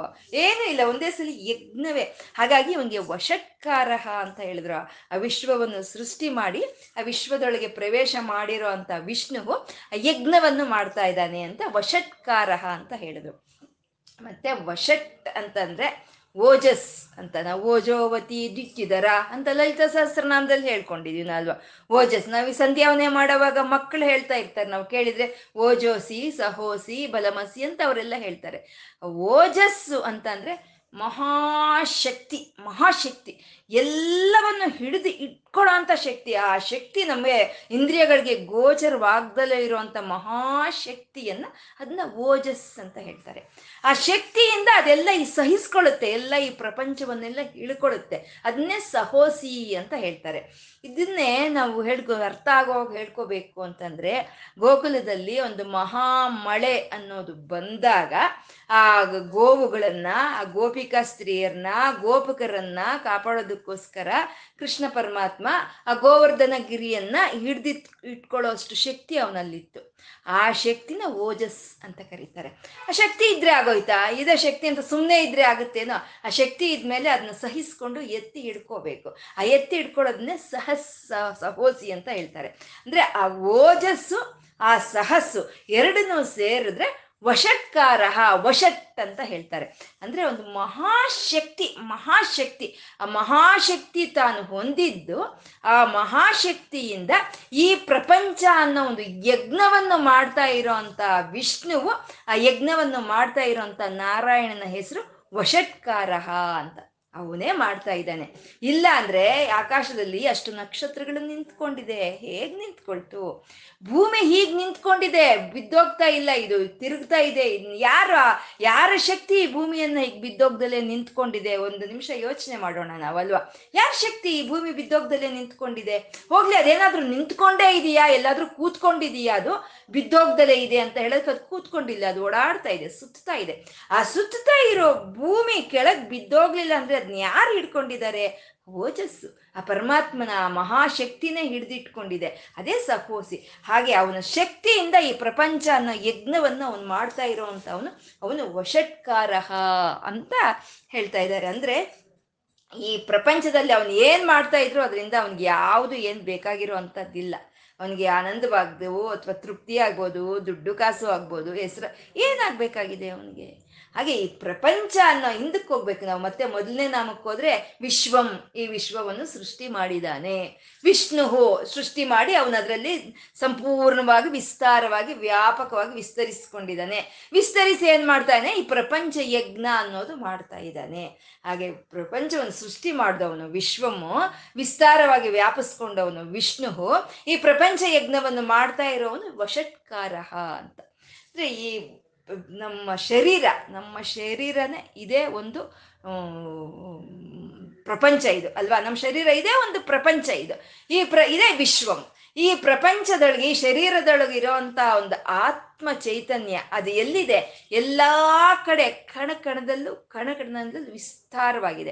ಹಾಗೆ ಈ ಪ್ರಪಂಚ, ಈ ಶರೀರ ಅನ್ನೋ ಪ್ರಪಂಚದನ್ನು ಸೃಷ್ಟಿ ಮಾಡಿರೋನು ಅವನು ವಿಶ್ವము ಈ ಸೃಷ್ಟಿ ಮಾಡಿರೋ ಶರೀರದಲ್ಲಿ ತಾನು ಕಣಕಣದಲ್ಲೂ ವಿಸ್ತಾರವಾಗಿ ಹರಡಿಕೊಂಡಿರುವಂತ ಆತ್ಮ ಚೈತನ್ಯ, ಅದೇ ವಿಷ್ಣು. ಅವನೇ ಈ ಯಜ್ಞವನ್ನು ಮಾಡ್ತಾ ಇದ್ದಾನೆ, ಅಲ್ವಾ? ಇಲ್ಲ ಅಂದ್ರೆ ನಮ್ಗೆ ಅಶುಭ ಹೇಗಾಗ್ತಾ ಇದೆ? ತಿಂದಿದ್ದು ನಮ್ಗೆ ಹೇಗೆ ಜೀರ್ಣ ಆಗ್ತಾ ಇದೆ? ಆ ತಿಂದಿದ್ದ ಪದಾರ್ಥ ಶಕ್ತಿಯಾಗಿ ಹೇಗೆ ಅದು ಮಾರ್ಪಾಟಾಗ್ತಾ ಇದೆ? ಆ ಶಕ್ತಿ ರಕ್ತದಲ್ಲಿ ಹೇಗೆ ಪ್ರಸಾರವಾಗ್ತಾ ಇದೆ? ಹೇಗೆ ನಮ್ಮ ಕಣ್ಣಿಗೆ ನೋಡೋ ಅಂತ ದೃಷ್ಟಿ ಹೇಗ್ ಬಂತು? ಶಬ್ದ ಕೇಳೋ ಅಂತ ಶಕ್ತಿ ನಮ್ಮ ಕಿವಿಗಳಿಗೆ ಹೇಗ್ ಬಂತು? ಯಾರು ಇದನ್ನೆಲ್ಲ ಮಾಡ್ತಾ ಇದ್ದಾರೆ ಒಳಗಡೆ? ಅಂದ್ರೆ ಆ ಯಜ್ಞ ಸ್ವರೂಪನಾದ ವಷಟ್ಕಾರನೇ ಇದನ್ನೆಲ್ಲ ಮಾಡ್ತಾ ಇದ್ದಾನೆ ಅಂತ ವಿಶ್ವಂ ವಿಷ್ಣು ವಷಟ್ಕಾರ ಎಷ್ಟು ಚೆನ್ನಾಗಿ ಹೊಂದಿಕೊಳ್ಳೋ ಹಂಗಿದೆ ಅಲ್ವಾ ನಾಮಗಳು? ವಿಶ್ವಂ ವಿಷ್ಣು ವಷಟ್ಕಾರ ಆ ಒಂದು ಭಾವ ಅನ್ನೋದು ನಮಗೆ ತಿಳಿದು ಬಿಟ್ರೆ, ಆ ಒಂದು ಅನುಬಂಧ, ಆ ಒಂದು ನಾಮಕ್ಕೆ ಒಂದು ನಾಮಕ್ಕೆ ಇರೋವಂಥ ಅನುಬಂಧ ಅನ್ನೋದು ನಮಗೆ ಒಂದು ಅನುಭವಕ್ಕೆ ಬಂದ್ರೆ, ಈ ವಿಷ್ಣು ಸಹಸ್ರನಾಮನೇ ಒಂದು ಸಂಗೀತ. ಈ ವಿಷ್ಣು ಸಹಸ್ರನಾಮನೇ ಒಂದು ಶಾಸ್ತ್ರವಾಗುತ್ತೆ. ಹಾಗೆ ವಿಶ್ವಂ ವಿಷ್ಣು ವಶತ್ಕಾರ. ಈ ವಿಶ್ವವನ್ನು ಸೃಷ್ಟಿ ಮಾಡ್ದ, ಈ ವಿಶ್ವದೊಳಗೆ ತಾನು ಪ್ರವೇಶ ಮಾಡ್ದ, ಈ ವಿಶ್ವವೆಲ್ಲ ವಿಸ್ತಾರವಾಗಿ ವ್ಯಾಪಕವಾಗಿ ಅವನು ವ್ಯಾಪಿಸ್ಕೊಂಡ, ವ್ಯಾಪಿಸ್ಕೊಂಡು ಈ ಪ್ರಪಂಚ ಯಜ್ಞ ಅನ್ನೋದು ಮಾಡ್ತಾ ಇದ್ದಾನೆ. ಯಾರು ಮಾಡ್ತಾ ಇದ್ದಾರೋ ಅವನ ಹೆಸರೇ ವಿಶ್ವಂ ವಿಷ್ಣು ವಶತ್ಕಾರ ಅಂತ. ಸರಿ, ಇದೆಲ್ಲ ಅವನ ಒಂದು ಶಕ್ತಿಯಿಂದ ದ ಓಜೋಸಿ ಸಹೋಸಿ ಅಂತ ಅವನ ಶಕ್ತಿಯಿಂದ ಅವನು ಇದನ್ನೆಲ್ಲ ಮಾಡ್ತಾ ಇದ್ದಾನೆ ನಿಜ. ಯಾವತ್ತು ಮಾಡ್ತಾ ಇದ್ದಾನೆ? ಯಾವಾಗ ಮಾಡ್ದ ಅವನು? ಹಿಂದೆ ಕಾಲದಲ್ಲಿ ಮಾಡ್ತಾ ಇದ್ನ? ಒನ್ಸ್ ಅಪಾನ್ ಟೈಮ್ ಅಂತ ನಾವು ಹೇಳ್ಕೊಳ್ತೀವಲ್ವ? ಅವಾಗ ಯಾವಾಗ್ಲೂ ಒಂದ್ಸಲಿ ಅವ್ನು ಮಾಡ್ತಾ ಇದ್ದಾನ? ಅಥವಾ ಏನ ಇವತ್ತು ರೆಸ್ಟ್ ತಗೊಂಡಿದ್ದಾನೆ ವೀಕ್ ಆಫ್ ತಗೊಂಡಿದ್ದಾನೆ, ಮತ್ತೆ ನಾಳೆ ಮಾಡ್ತಾನೆ ಅವನು ಅಂತಾನ? ನಾಳೆ ನಾಳೆಯಿಂದ ನಾಳೆಯಿಂದ ಶುರು ಮಾಡ್ತಾನೆ ಅಂತಾನ? ಅಥವಾ ಇವತ್ತು ಮಾಡ್ತಾ ಇದ್ದಾನಪ್ಪ, ನಾಳೆ ಮಾಡ್ತಾನ ಇಲ್ವೋ, ನಂಬಿಕೆ ಇಲ್ಲ ಅಂತಾನ? ಆಗಲ್ಲ. ನಿನ್ನೇನು ಮಾಡ್ದ, ಇವತ್ತು ಮಾಡ್ತಾ ಇದ್ದಾನೆ, ನಾಳೆನು ಮಾಡ್ತಾನೆ. ಇವತ್ತಿನ ಮೇಲೆ, ನಿನ್ನೆ ಮೇಲೆ, ನಾಳೆ ಮೇಲೆ, ಮೂರು ಕಾಲಗಳಿಗೂ ಅವನೇ ಪ್ರಭು. ಅಂದ್ರೆ ಅವನೇ ನಿಯಂತ್ರಿಸ್ತಾ ಇದ್ದಾನೆ. ಆ ಮೂರು ಕಾಲಗಳಲ್ಲಿ ಕೆಲಸ ಮಾಡೋ ಅಂತ ಒಂದು ಸಾಮರ್ಥ್ಯ, ಶಕ್ತಿ ಅವನಲ್ಲೇ ಇದೆ. ಅದಕ್ಕೆ ನಿನ್ನೆ ಭೂತಕಾಲ, ಇವತ್ತು ಭವ್ಯ ಕಾಲ ನಾಳೆ ಭವಿಷ್ಯತ್ ಕಾಲ. ಆ ಭೂತ ಭವ್ಯ ಭವಿಷ್ಯತ್ತುಗಳಿಗೆ ಪ್ರಭುವಾಗಿರೋ ಅವನು ಭೂತ ಭವ್ಯ ಭವತ್ ಪ್ರಭು ಅಂತ ಇನ್ನು ಮುಂದಿನ ನಾಮ ಹೇಳ್ತಾ ಇದ್ದಾರೆ. ಭೂತಕಾಲದಲ್ಲೂ ಭವ್ಯ ಹಿಂದಿ ಭವ್ಯ ಕಾಲದಲ್ಲೂ ಭವಿಷ್ಯತ್ ಕಾಲದಲ್ಲೂ ತಾನೇ ಇರೋ ಅಂತ ಅವನು ಅಂತ ಭೂತ ಭವ್ಯ ಭವತ್ ಪ್ರಭು ಅಂತ ಇನ್ನು ಮುಂದಿನ ನಾಮ. ಮೂರು ನಾಮಗಳಲ್ಲಿ ವಿಶ್ವಂ ವಿಷ್ಣು ವಷಟ್ಕಾರ ಅಂತ ಹೇಳಿದ್ರಲ್ಲಿ ಏನ್ ಹೇಳಿದ್ರು ಅಂದ್ರೆ ದೇಶವನ್ನು ಹೇಳಿದ್ರು, ಅನಂತವಾದ ದೇಶವನ್ನು ಹೇಳಿದ್ರು. ಅಂದ್ರೆ ದೇಶ ಅಂದ್ರೆ ಮತ್ತೆ ಇಂಡಿಯಾ ಅಂತಾನೋ ಆಸ್ಟ್ರೇಲಿಯಾ ಅಂತಾನೋ ಅಲ್ಲ, ದೇಶ ಅಂದ್ರೆ ಸ್ಪೇಸ್. ಅನಂತವಾದಂಥ ಒಂದು ಸ್ಪೇಸ್ ಅದನ್ನ ಅದನ್ನ ಹೇಳಿದ್ರು. ವಿಶ್ವಂ ವಿಷ್ಣು ಅನ್ನೋದ್ರೊಳಗೆ ಆ ದೇಶವನ್ನು ಹೇಳಿದ್ರು. ಭವ್ಯ ಭವತ್ ಪ್ರಭು ಅಂತ ಹೇಳಿರೋದ್ರಲ್ಲಿ, ಭೂತ ಭವ್ಯ ಭವತ್ ಪ್ರಭು ಅಂತ ಹೇಳಿರೋದ್ರಲ್ಲಿ ಟೈಮ್ ಹೇಳ್ತಾ ಇದ್ದಾರೆ. ಟೈಮನ್ನು ಕಾಲವನ್ನು ಹೇಳ್ತಾ ಇದ್ದಾರೆ. ಇದೇ ಟೈಮ್ ಅಂಡ್ ಸ್ಪೇಸ್ ಅಂತ ಹೇಳ್ತೀವಿ. ದೇಶ, ಕಾಲ ಅಂತ ಹೇಳ್ತೀವಿ. ಅನಂತವಾದ ದೇಶವನ್ನು ಹೇಳಿದ್ರು, ಅನಂತವಾದ ಕಾಲವನ್ನು ಹೇಳಿದ್ರು. ಹಾಗೆ ಆ ಅನಂತದವಾದಂಥ ದೇಶದಲ್ಲಿ, ಅನಂತವಾದ ಕಾಲದಲ್ಲಿ ದೇಶ, ಕಾಲ ಅಷ್ಟೇ ಅಂತ ನಾವು ಅನ್ಕೊಳ್ತೀವಿ. ಆ ದೇಶ, ಕಾಲಗಳಲ್ಲಿ ಇನ್ನೊಂದಿದೆ. ಆ ದೇಶ ಕಾಲ ವಸ್ತು ಅಂತ ಹೇಳ್ತೀವಿ ನಾವು. ದೇಶ ಕಾಲ ವಸ್ತು ಅಂತ. ಆ ಅನಂತವಾದ ದೇಶದಲ್ಲಿ, ಆ ಅನಂತವಾದ ಕಾಲದಲ್ಲಿ ಇರೋ ಅಂತ ವಸ್ತು ಯಾವ್ದಪ್ಪ ಅದು ಅಂತೆ, ಅಂತ ಅಂದ್ರೆ ಭೂತಕೃತ್ ಅಂತ ಹೇಳ್ತಾ ಇದ್ದಾರೆ. ಭೂತಕೃತ್ ಅಂತ ಅಂದ್ರೆ ಎಲ್ಲಾ ಭೂತಗಳನ್ನು ಸೃಷ್ಟಿ ಮಾಡಿದ್ದಾನೆ ಅವನು ಅಂತ. ಭೂತ ಅಂದ್ರೆ ಭೂತ, ಪ್ರೇತ, ಪಿಶಾಚ ಅಂತ ಅಲ್ಲ. ಭೂತಗಳು ಅಂದ್ರೆ ಎಲ್ಲಾ ಪ್ರಾಣಿಗಳು ಆಗಿರೋ ಅಂಥವು ಇರೋ ಅಂತವನ್ನೇ ಭೂತಗಳು ಅಂತ ಹೇಳ. ಮತ್ತೆ ಪಂಚಭೂತಗಳು ಅಂತ ನಾವು ಹೇಳ್ತೀವಲ್ವ? ಪಂಚಭೂತಗಳು ಅಂತ. ಹಾಗೆ ಆಗಿರೋವು ಇರೋವು. ಹೀಗೆ ಈ ಪರಮಾತ್ಮ ಏನ್ ಮಾಡಿದ್ದಾನೆ? ಎಲ್ಲಾ ಈ ಅನಂತ ದೇಶದಲ್ಲಿ, ಅನಂತ ಕಾಲದಲ್ಲಿ ಅನಂತವಾದ ಪ್ರಾಣ ಕೋಟಿಯನ್ನು ಅನಂತವಾದ ಜೀವ ರಾಶಿಯನ್ನು ತಾನು ಸೃಷ್ಟಿ ಮಾಡಿದ್ದಾನೆ. ಹಾಗಾಗಿ ಅವನು ಭೂತಕೃತ್, ಅವನ ಹೆಸರು ಭೂತಕೃತ್. ಯಾಕೆಂದ್ರೆ ಅವನೆಲ್ಲವನ್ನು ಸೃಷ್ಟಿ ಮಾಡಿದ್ದಾನೆ ಅಲ್ವಾ? ಅಂದ್ರೆ ಸೃಷ್ಟಿ ಅಂತ ಮಾಡಿದ್ರೆ ಅವನೇ ಮಾಡ್ಬೇಕು. ನಾವೇನ್ ಮಾಡ್ಕೊಳಕ್ಕಾಗತ್ತಾ? ನಾವು ನಾವು ಎಲ್ಲಿ ಹುಟ್ಟಬೇಕು ಏನ್ ಮಾಡ್ಬೇಕು ಅಂತ ನಮ್ಗೆ ನಮ್ಮ ಕೈಯಲ್ಲಿ ಏನಿದೆ ಅವನೇ ಅವನು ಸೃಷ್ಟಿ ಮಾಡೋ ಅಂತವನು ಅವನೇ. ಎಲ್ಲಿ ಹುಟ್ಟಬೇಕು ಏನು ಮಾಡ್ಬೇಕು ಅನ್ನೋ ನಿರ್ಣಯ ತಗೊಳ್ಳೋ ಅಂತವನು ಅವನೇ. ಬೇಕಾದ್ರೆ ನಾವು ಬೇಕಾದ್ರೆ ನಾವು ಪ್ರಾರ್ಥನೆ ಒಂದು ಮಾಡಬೇಕು. ಸ್ವಾಮಿ ತಂದೆ, ನನಗೆ ಪುನರ್ಜನ್ಮ ಅಂತ ಏನಾದರೂ ಇರೋದೇ ಆದ್ರೆ ಈ ಸನಾತನ ಧರ್ಮದಲ್ಲಿ, ಹಿಂದೂ ಧರ್ಮದಲ್ಲೇ ನನ್ನ ಹುಟ್ಟಿಸು ಈ ಸನಾತನ ಧರ್ಮ ಅಂದ್ರೆ ಏನು, ಹಿಂದೂ ಧರ್ಮ ಅಂದ್ರೆ ಏನು ಅಂತ ತಿಳ್ಕೊಳ್ಳೋ ಅಂತ ಜ್ಞಾನ ನನಗೆ ಕೊಡು ಅಂತ ನಾವು ಕೇಳ್ಕೋಬೋದು. ಅಥವಾ ನನ್ನ ತಂದೆ ತಾಯಿ ಅವ್ರಿಗಾಗೆ ನಾನು ಅವ್ರ ಮಕ್ಕಳಾಗೆ ಹುಟ್ಟಬೇಕು ಇನ್ನು ಅವರೇ ನನಗೆ ಅಣ್ಣ ತಮ್ಮಂದ್ರಾಗಬೇಕು, ಅವರೇ ನಂಗೆ ಅಕ್ಕ ತಂಗೀರಾಗಬೇಕು, ಅವ್ರಿಗೆ ನಾವು ಹೆಂಡತಿ ಗಂಡ ಆಗಬೇಕು ಅಂತ ನಾವು ಬೇಕಾದ್ರೆ ಬಯಸ್ಬೋದು ಅಷ್ಟೇ ಅದು ನಮ್ಮ ಕೈಯಲ್ಲಿ ಏನಿಲ್ಲ ಅವನೇ ಭೂತಕೃತ್. ಅವನೇ ಯಾರು, ಎಲ್ಲಿ, ಯಾವಾಗ, ಯಾವ ರೀತಿ, ಯಾವ ಶರೀರವನ್ನು ಹೊತ್ತಬೇಕು ಅಂತ ನಿರ್ಣಯ ತಗೊಳ್ಳೋ ಅಂತವನು ಅವನ ಭೂತಕೃತ್. ಅವನೇ ನಾರಾಯಣ, ಅವನ ಹೆಸರೇ ಭೂತಕೃತ್ ಅಂತ. ಸೃಷ್ಟಿ ಮಾಡಿದಾನೆ ಸುಮ್ಮನೆ ಇದ್ದಾನ ಅಂತಂದ್ರೆ ಭೂತಭೃತ್ ಅಂತಿದ್ದಾರೆ. ಭೂತಭೃತ್ ಅಂದ್ರೆ ಪೋಷಣೆ ಮಾಡ್ತಾ ಇದ್ದಾನೆ. ತಾನು ಯಾವ ಜೀವರಾಶಿಯನ್ನಾದ್ರೆ ಸೃಷ್ಟಿ ಮಾಡಿದಾನೋ ಆ ಜೀವರಾಶಿಗೆಲ್ಲ ಆಹಾರವನ್ನು ಏರ್ಪಾಟ್ ಮಾಡಿ ತಾನು ಪೋಷಣೆ ಮಾಡ್ತಾ ಇದ್ದಾನೆ ಅವನು. ಅವನು ಆ ಜೀವರ, ಆ ಜೀವಿಗಳನ್ನ ಹುಟ್ಟಿಸೋದಕ್ಕಿಂತ ಮುಂಚೆನೆ ಅವನು ಅಲ್ಲಿ ಆಹಾರವನ್ನು ಇಟ್ಟು ಆಮೇಲೆ ಅವನು ಸೃಷ್ಟಿ ಮಾಡ್ತಾನೆ. ಯಾವ ಜೀವಿಗೆ ಏನು ಆಹಾರ ಬೇಕೋ, ಅದು ಹುಟ್ಟೋಕ್ಕಿಂತ ಮುಂಚೆ ಆಹಾರ ಅಲ್ಲಿ ತಯಾರಾಗಿರುತ್ತೆ. ಹಾಗೆ ಆ ತಯಾರಾಗಿ ಆಹಾರವನ್ನು ತಯಾರು ಮಾಡಿ ಆಮೇಲೆ ಕಳಿಸ್ತಾನೆ ಅವನು. ಇವಾಗ ನಾವು ಹೊಟ್ಟೆಯಲ್ಲಿ ಬೀಳ್ತಾ ಇದ್ದಾಗೆ ಹಂಗೆ ಅಮ್ಮ, ಅಮ್ಮನ ಒಂದು ವಕ್ಷೋಜಗಳಲ್ಲಿ ಹಾಲನ್ನ ಇಡ್ತಾನೆ. ಹಾಲನ್ನು ಇಟ್ಟು ಮತ್ತೆ ನಮ್ಮನ್ನ ಇಲ್ಲಿ ಕಳಿಸ್ತಾ ಇದ್ದಾನೆ. ಅಂದ್ರೆ ಪ್ರತಿಯೊಂದು ಪ್ರಾಣಿಯನ್ನು ಪೋಷಣೆ ಮಾಡ್ತಾ ಇರೋಂತ ಅವನು. ಅವನು ನಾರಾಯಣ, ಅವನು ಅವನು ಭೂತ ಭೃತ್ ಅವನು. ನಾವು ಹೇಳ್ಕೊಡ್ತೀವಿ, ಪ, ನಾವು ಆರ್ ನಾಟ್ ಡಿಪೆಂಡೆಂಟ್ಸ್ ನಾವು ಇಂಡಿಪೆಂಡೆಂಟ್ ಆಗಿದ್ದೀವಿ. ನಮ್ಮನ್ನು ನಾವೇ ಪೋಷಣೆ ಮಾಡ್ಕೊಳ್ತಾ ಇದ್ದೀವಿ. ನಮ್ಮ ದುಡ್ಡಲ್ಲಿ ನಾವು ತಿಂತಾ ಇದ್ದೀವಿ. ಅಂತ ನಾವೆಲ್ಲ ಮಾತು ಮಾತಾಡ್ತೀವಿ. ಎಲ್ಲಿ ಇಂಡಿಪೆಂಡೆನ್ಸಿ ನಮಗೆ ನಮ್ಮ ಪ್ಲೇಟಲ್ಲಿ ಅನ್ನ ಬರಬೇಕು ಅಂದರೆ ಎಷ್ಟು ಜನ ಎಷ್ಟು ಜನ, ನೂರಾರು ಜನ, ಸಾವಿರಾರು ಜನ, ಸಾವಿರಾರು ಪ್ರಾಣಿಗಳು ಅಲ್ಲಿ ಕ, ಶ್ರಮ ಪಟ್ಟರೆ ನಮ್ಮ ತಟ್ಟೆಗೆ ಆಹಾರ ಅನ್ನೋದು ಬರುತ್ತೆ. ಅಂದರೆ ಅಷ್ಟು ಜನ ಕಷ್ಟಪಟ್ಟರೆ ನಮ್ಮ ತಟ್ಟೆಗೆ ಆಹಾರ ಬಂದರೆ ನಮ್ಮ ತಟ್ಟೆಗೆ ಆಹಾರ ಬಂದರೆ ಇನ್ನಷ್ಟು ಜನಕ್ಕೆ ಅದು ಆಹಾರವಾಗುತ್ತೆ. ಹಾಗೆ ಈ ಸೃಷ್ಟಿಯನ್ನ ಮಾಡಿ ಅವನು ಪೋಷಣೆ ಮಾಡ್ತಾ ಇರೋವಂಥದ್ದು.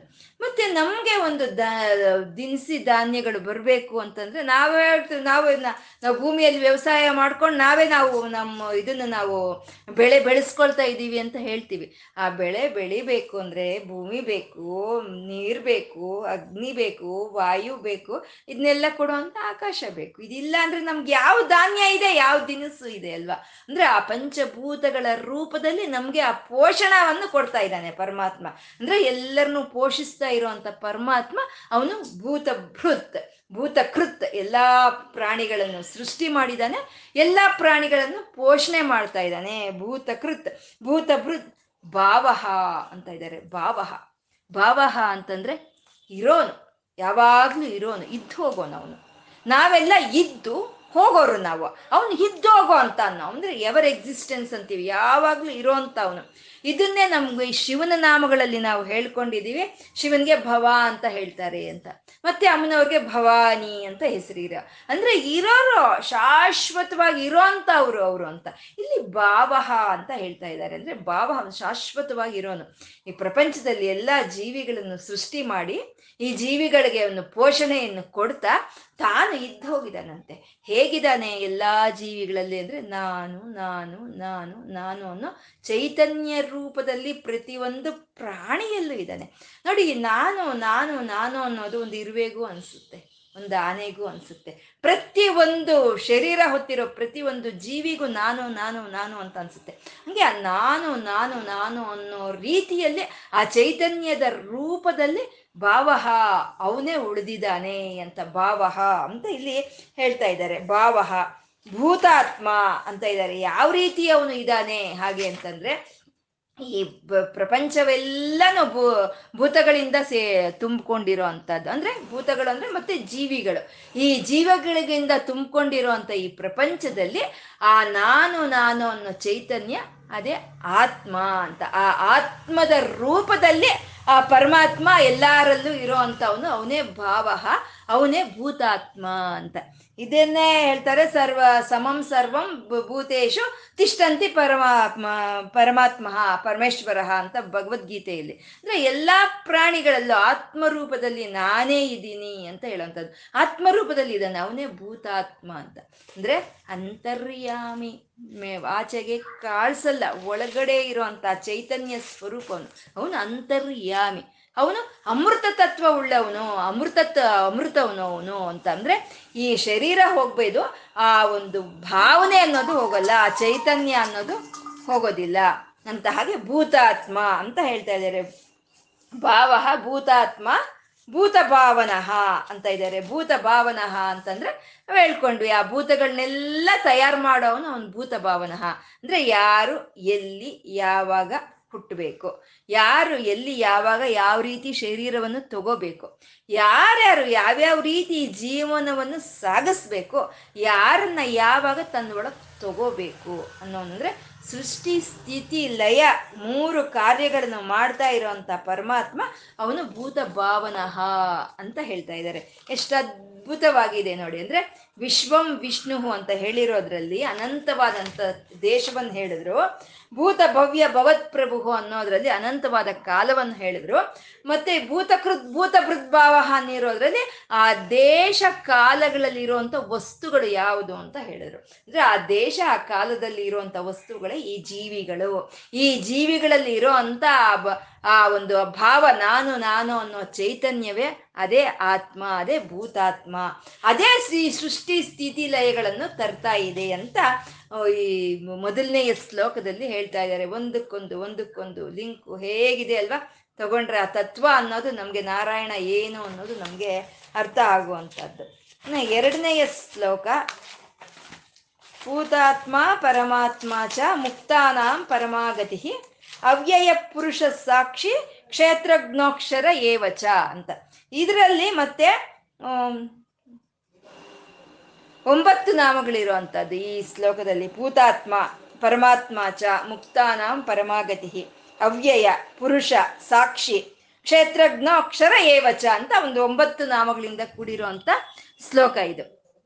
ಭೂತಾತ್ಮ ಅವನು ಅಂದ್ರೆ ಇಷ್ಟೆಲ್ಲ ಮಾಡ್ತಾ ಇದ್ದಾನೆ ಅವನು ಈ ಪ್ರಪಂಚವನ್ನು ಸೃಷ್ಟಿ ಮಾಡಿ, ಇದ್ರೊಳಗೆ ತಾನು ಸೇರ್ಕೊಂಡು ಈ ಪ್ರಪಂಚ ಯಜ್ಞವನ್ನು ಮಾಡ್ತಾ, ಎಲ್ಲಾ ಜೀವಿಗಳನ್ನು ಸೃಷ್ಟಿ ಮಾಡ್ತಾ, ಈ ಎಲ್ಲಾ ಜೀವಿಗಳಿಗೂ ಪೋಷಣವನ್ನು ಕೊಡ್ತಾ ಇದ್ರು ಅವನಿಗೆ ಯಾವುದು ಗುಣಗಳು ಅನ್ನೋದು ಅವನಿಗೆ ಯಾವುದು ಅವನಿಗೆ ಅಂಟತಾ ಇಲ್ವಂತೆ ಅವನು. ಅದು ಪೂತಾತ್ಮ ಅಂದ್ರೆ ಪವಿತ್ರವಾದಂತ ಅವನು ನಿರ್ಮಲವಾದಂಥವನು ಈ ಯಾವ ಗುಣಗಳು ಅವನಿಗೆ ಅಂಟುಕೊಳ್ತಾ ಇಲ್ಲ. ಪರಿಶುದ್ಧನಾದಂತ ಅವನು ಅವನು ಅಂತ ಪೂತಾತ್ಮ ಅಂತ. ಅಂದ್ರೆ ಇವಾಗ ಈ ಕರೆಂಟು ಅನ್ನೋದು ಪಾಸ್ ಆಗ್ತಾ ಇರುತ್ತೆ ಎಲೆಕ್ಟ್ರಿಸಿಟಿ ಅನ್ನೋದು ಪಾಸ್ ಆಗ್ತಾ ಇರುತ್ತೆ. ಪಾಸ್ ಆದಾಗ ಆ ಎಕ್ವಿಪ್ಮೆಂಟ್ಸ್ ಅದರ ಕೆಲಸ ಮಾಡ್ತಾ ಇರುತ್ತೆ. ಹಾಗಂತ ಆ ಗುಣಗಳೇನಾದ್ರೂ, ಇವನ್ಗೇನಾದ್ರೂ ತಗಲುತ್ತಾ? ಇಲ್ಲ ಅಲ್ವಾ ಆ ಗುಣಗಳು ಯಾವುದು ಇವನಿಗೆ ಆಪಾದನೆ ಆಗೋದಿಲ್ಲ. ಇವಾಗ ಒಂದು ನೀಲಿ ಬಣ್ಣದ ಬಲ್ಬ್ ಹಾಕಿದೀವಿ ನಾವು ಅಂತಂದ್ರೆ ಅದರಲ್ಲಿ ಕರೆಂಟ್ ಪಾಸ್ ಆಗ್ತಾ ಇದೆ ಅಂದ್ರೆ ಅದು ನೀಲಿ ಬಣ್ಣದ ಒಂದು ಕಾಂತಿಯನ್ನು ಕೊಡುತ್ತೆ. ಕೆಂಪು ಬಣ್ಣದ ಬಲ್ಬ್ ಹಾಕಿದೀವಿ ಅಂದ್ರೆ ಆ ಕೆಂಪು ಬಣ್ಣದ ಕಾಂತಿಯನ್ನು ಅದು ಕೊಡುತ್ತೆ. ಆದ್ರೆ ಆ ಕರೆಂಟ್ ಏನಾದ್ರೂ ಕೆಂಪಾಗುತ್ತಾ ಅಥವಾ ನೀಲಿ ಬಣ್ಣವನ್ನು ಹೊತ್ಕೊಡುತ್ತಾ ಇಲ್ಲ ಅಲ್ವಾ? ಹಾಗೆ ಪರಮಾತ್ಮ, ಪರಮಾತ್ಮನ ಚೈತನ್ಯದಿಂದನೇ ಈ ಎಲ್ಲ ನಡೀತಾ ಇದೆ ಈ ಜೀವನದಲ್ಲಿ, ಈ ಜೀವಿಗಳಲ್ಲಿ. ಆದ್ರೆ ಈ ಜೀವಿಗಳಲ್ಲಿ ಇರೋಂತ ಯಾವ ಒಂದು ಗುಣಗಳು ಅವನಿಗೆ ಆ ಆಪಾದನೆ ಆಗ್ತಾ ಇಲ್ಲ. ಅವನು ಪವಿತ್ರವಾಗಿದ್ದಾನೆ, ನಿರ್ಮಲವಾಗಿದ್ದಾನೆ, ಅವನು ಭೂತಾತ್ಮ ಅಂತ ಹೇಳ್ತಾ ಇದ್ದಾರೆ. ಅಂದ್ರೆ ಸೂರ್ಯನ ಹುಟ್ಟಿದ ತಕ್ಷಣ ನಾವು ಎದ್ದು ನಮ್ಮ ಕೆಲ್ಸಗಳನ್ನ ನಾವು ಮಾಡ್ಕೊಳ್ತೀವಿ. ಸೂರ್ಯಾಸ್ತಮಾನ ಆಗ್ತಾ ಇದ್ದಾಗೆ ನಾವು ವಿಶ್ರಾಂತಿ ಪಡ್ಕೊಳ್ತೀವಿ. ಆದ್ರೆ ಸೂರ್ಯಾಸ್ತಮ, ಸೂರ್ಯೋದಯ ಆದ್ಮೇಲೆ ನಾವು ಮಾಡೋ ಅಂತ ಯಾವ ಕೆಲ್ಸಗಳಾದ್ರೂ ಅದು, ಯಾವ ಕರ್ಮಗಳಾದರೂ ಅವನಿಗೆ ತಗಲುತ್ತೇನೋ? ನಾವು ಒಳ್ಳೆ ಕೆಲಸ ಮಾಡಿದ್ರೆ ಸೂರ್ಯನಿಗೆ ಒಳ್ಳೇದಾಗುತ್ತೆ. ನಾವು ಕೆಟ್ಟ ಕೆಲಸ ಮಾಡಿದ್ರೆ ಸೂರ್ಯನಿಗೆ ಕೆಟ್ಟದಾಗುತ್ತಾ? ಇಲ್ಲ ಅಲ್ವಾ? ಇವಾಗ ತಂದೆ ತಾಯಿ ಮಕ್ಕಳೇನಾದರೂ ಒಂದು ಕೆಟ್ಟ ಕೆಲಸ ಮಾಡಿದ್ರೆ ಒಂದು ಒಳ್ಳೆ ಕೆಲಸ ಮಾಡಿದ್ರೆ ಆ ಕರ್ಮ ಫಲ ಅನ್ನೋದು ತಂದೆ ತಾಯಿಗೆ ಬರುತ್ತೆ. ಯಾಕೆಂದ್ರೆ ಮಕ್ಕಳು ಒಳ್ಳೆ ಕೆಲಸ ಮಾಡಿದಾಗ ನಮ್ಗೆ ಸಂತೋಷ ಅನ್ನೋದಾಗುತ್ತೆ. ಮಕ್ಕಳು ಕೆಟ್ಟ ಕೆಲಸ ಅಂತ ಮಾಡಿದಾಗ ನಮಗೆ ದುಃಖ ಅನ್ನೋದಾಗುತ್ತೆ. ನಮ್ಗಾಗುತ್ತೆ ನಮಗೆ, ನಾವು, ನಮ್ಮ ಆತ್ಮಕ್ಕೆ ಆ ಕಷ್ಟ ಸುಖಗಳ ಒಳ್ಳೆಯ ಕೆಟ್ಟದ ಒಂದು ಗುಣ ನಮಗಿರುತ್ತೆ. ಆದರೆ ನಾವು ಏನು ಕೆಟ್ಟದ್ದು ಮಾಡಿದ್ರು, ನಾವು ಏನು ಒಳ್ಳೇದು ಮಾಡಿದ್ರು, ಅದು ಪರಮಾತ್ಮನಿಗೆ ಅಂಟೋದಿಲ್ಲ. ಅವನು ಪವಿತ್ರವಾಗೇ ಇರ್ತಾನೆ. ಭೂತಾತ್ಮ ಪರಮಾತ್ಮ ಚ ಅಂತ ಹೇಳ್ತಾ ಇದ್ದಾರೆ. ಅಂದ್ರೆ ಯಾರ ಒಂದು ನಾಮದಿಂದಾನೇ ಎಲ್ಲ ಒಳಗೆ ಆಚೆನೋ ಒಂದು ಶುದ್ಧಗೊಳ್ಳುತ್ತೋ ಅಂತ ಭೂತಾತ್ಮ ಅವನು. ಎಸ್ ಎಸ್ ಎತ್ ಪುಂಡರೀಕಾಕ್ಷಂ ಸ್ಮರೇ ನಿತ್ಯಂ ಸಭಾದ್ಯಂತರ ಶುಚಿ ಶುಚಿಹಿ ಅಂತ.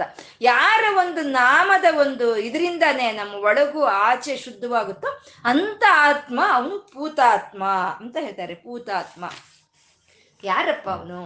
ಈ ವಿಶ್ವವನ್ನು ಸೃಷ್ಟಿ ಮಾಡಿ, ಈ ವಿಶ್ವದೊಳಗೆ ಪ್ರವೇಶ ಮಾಡಿ, ಈ ಮೂರು ಕಾಲಗಳಲ್ಲಿ ತಾನೇ ಇರ್ತಾ, ಈ ಯಜ್ಞವನ್ನು ಮಾಡ್ತಾ, ಈ ಜೀವರಾಶಿಗಳನ್ನೆಲ್ಲ ಸೃಷ್ಟಿ ಮಾಡಿ, ಈ ಜೀವರಾಶಿಗಳನ್ನ ಪೋಷಣೆ ಮಾಡ್ತಾ, ಇದು ಯಾವುದು ತನ್ನ ಗಂಟದಲ್ಲೇ ಪವಿತ್ರವಾಗಿ ಇರೋ ಅಂಥವನು ಅವನು. ಯಾರಪ್ಪ ಅಂದರೆ ಅವನೇ ರೀ ಪರಮಾತ್ಮ. ಭೂತಾತ್ಮ, ಪರಮಾತ್ಮ. ಚ ಇನ್ ಮುಂದಿನ ನಾಮ ಅವನೇ ಪರಮಾತ್ಮ. ಪರಮ ಅಂತಂದರೆ ಅವನೇ ಉತ್ಕೃಷ್ಟವಾಗಿರೋ ಅಂಥವನು ಅವನೇ, ಉನ್ನತವಾಗಿರುವಂಥವನು. ಆ ಭೂತ, ಆ ಪರಮಾತ್ಮನೇ ಭೂತಾತ್ಮವಾಗಿ ಪವಿ ಪ, ಭೂತಾತ್ಮವಾಗಿ ಇದ್ದಾನೆ. ಭೂತಾತ್ಮವಾಗಿ ಭೂತಗಳಲ್ಲಿ ಇರ್ತಾ ಅದ್ನ್ಯಾವುದು ತನ್ನಗೆ ಅಂಟಿಸ್ಕೊಳ್ದಲೆ ಭೂತಾತ್ಮವಾಗಿ ಪವಿತ್ರವಾಗಿದ್ದಾನೆ ಅವನು. ಆದ್ರೆ ಈ ಈ ಪರಮಾತ್ಮ ಅನ್ನೋನು ಇವನು ಎಲ್ಲಾದ್ರೊಳಗೆ ಇದ್ದಾನೆ. ಎಲ್ಲಾದ್ರೊಳಗೂ ಚೈತನ್ಯ ರೂಪದಲ್ಲಿ ಪರಮಾತ್ಮ ಇದ್ದಾನೆ. ಆದ್ರೆ ಪರಮಾತ್ಮನ ಒಳಗೆ ಇರೋ ಅಂತದ್ದು ಯಾವುದು ಇಲ್ಲ. ಅವನೇ ಉನ್ನತವಾದಂತ ಅವನು ಅಧಿಕನು. ಅವನೇ ಏಕಂ. ಅವನೇ ಈ ಸೃಷ್ಟಿಗೆ ಮೊದಲೇ ಇದ್ದಂತ ಆತ್ಮ ಅದು. ಅದು ಪವಿ, ಅದು ಪ ಭೂತಾತ್ಮ ಪರಮಾತ್ಮ ಚ ಅದು ಅವನೇ ಪರಮಾತ್ಮನು ಅಂತ ಹೇಳ್ತಾ ಇದ್ದಾರೆ.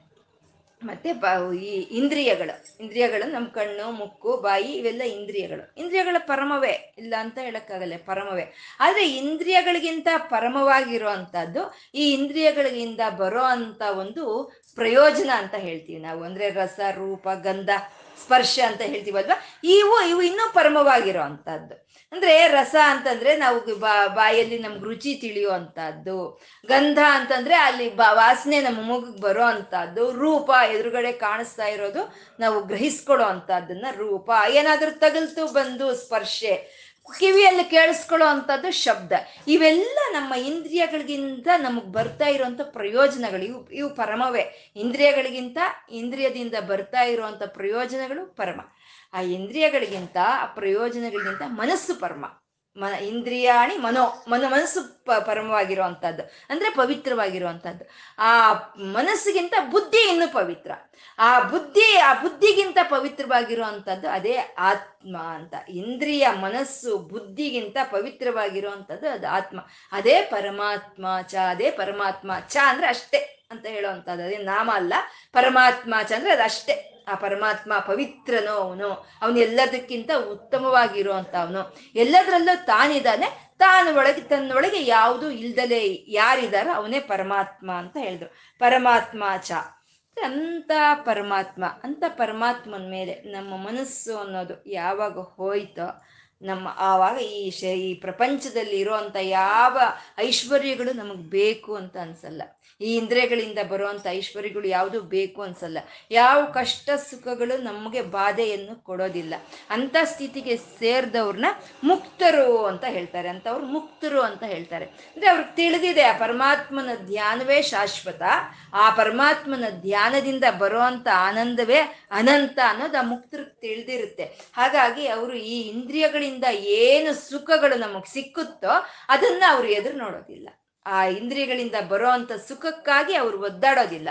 ಆ ಇಂದ್ರಿಯಗಳ ಸುಖ ಬೇಡ ಅಂತ ಅದನ್ನ ನಿಗ್ರಹಿಸ್ಕೊಳ್ಳೋ ಅಂತವ್ರು ಯಾಕೆಂದ್ರೆ ಈ ಇಂದ್ರಿಯಗಳ ಸುಖ ಅನ್ನೋದು ಹೇಗೆ ಅಂತಂದ್ರೆ ಇವಾಗ ಒಂದು ಸೀರೆ ತಗೊಂಡ್ವಿ. ಚೆನ್ನಾಗಿದೆ, ತುಂಬಾ ಚೆನ್ನಾಗಿದೆ. ತುಂಬ ಚೆನ್ನಾಗಿದೆ ಈ ಕಲ್ಲರು. ಆದರೆ ಆ ಕಲ್ಲರ್ ಇನ್ನೂ ಚೆನ್ನಾಗಿತ್ತು, ಅದೊಂದು ತಗೊಂಡ್ಬಿಟ್ಟು ಆಮೇಲೆ ಸೀರೆ ತೊಗೊಳೋದು ನಿಲ್ಲಿಸ್ತೀನಿ ಅಂತೀವಿ ನಾವು. ಅಲ್ವಾ?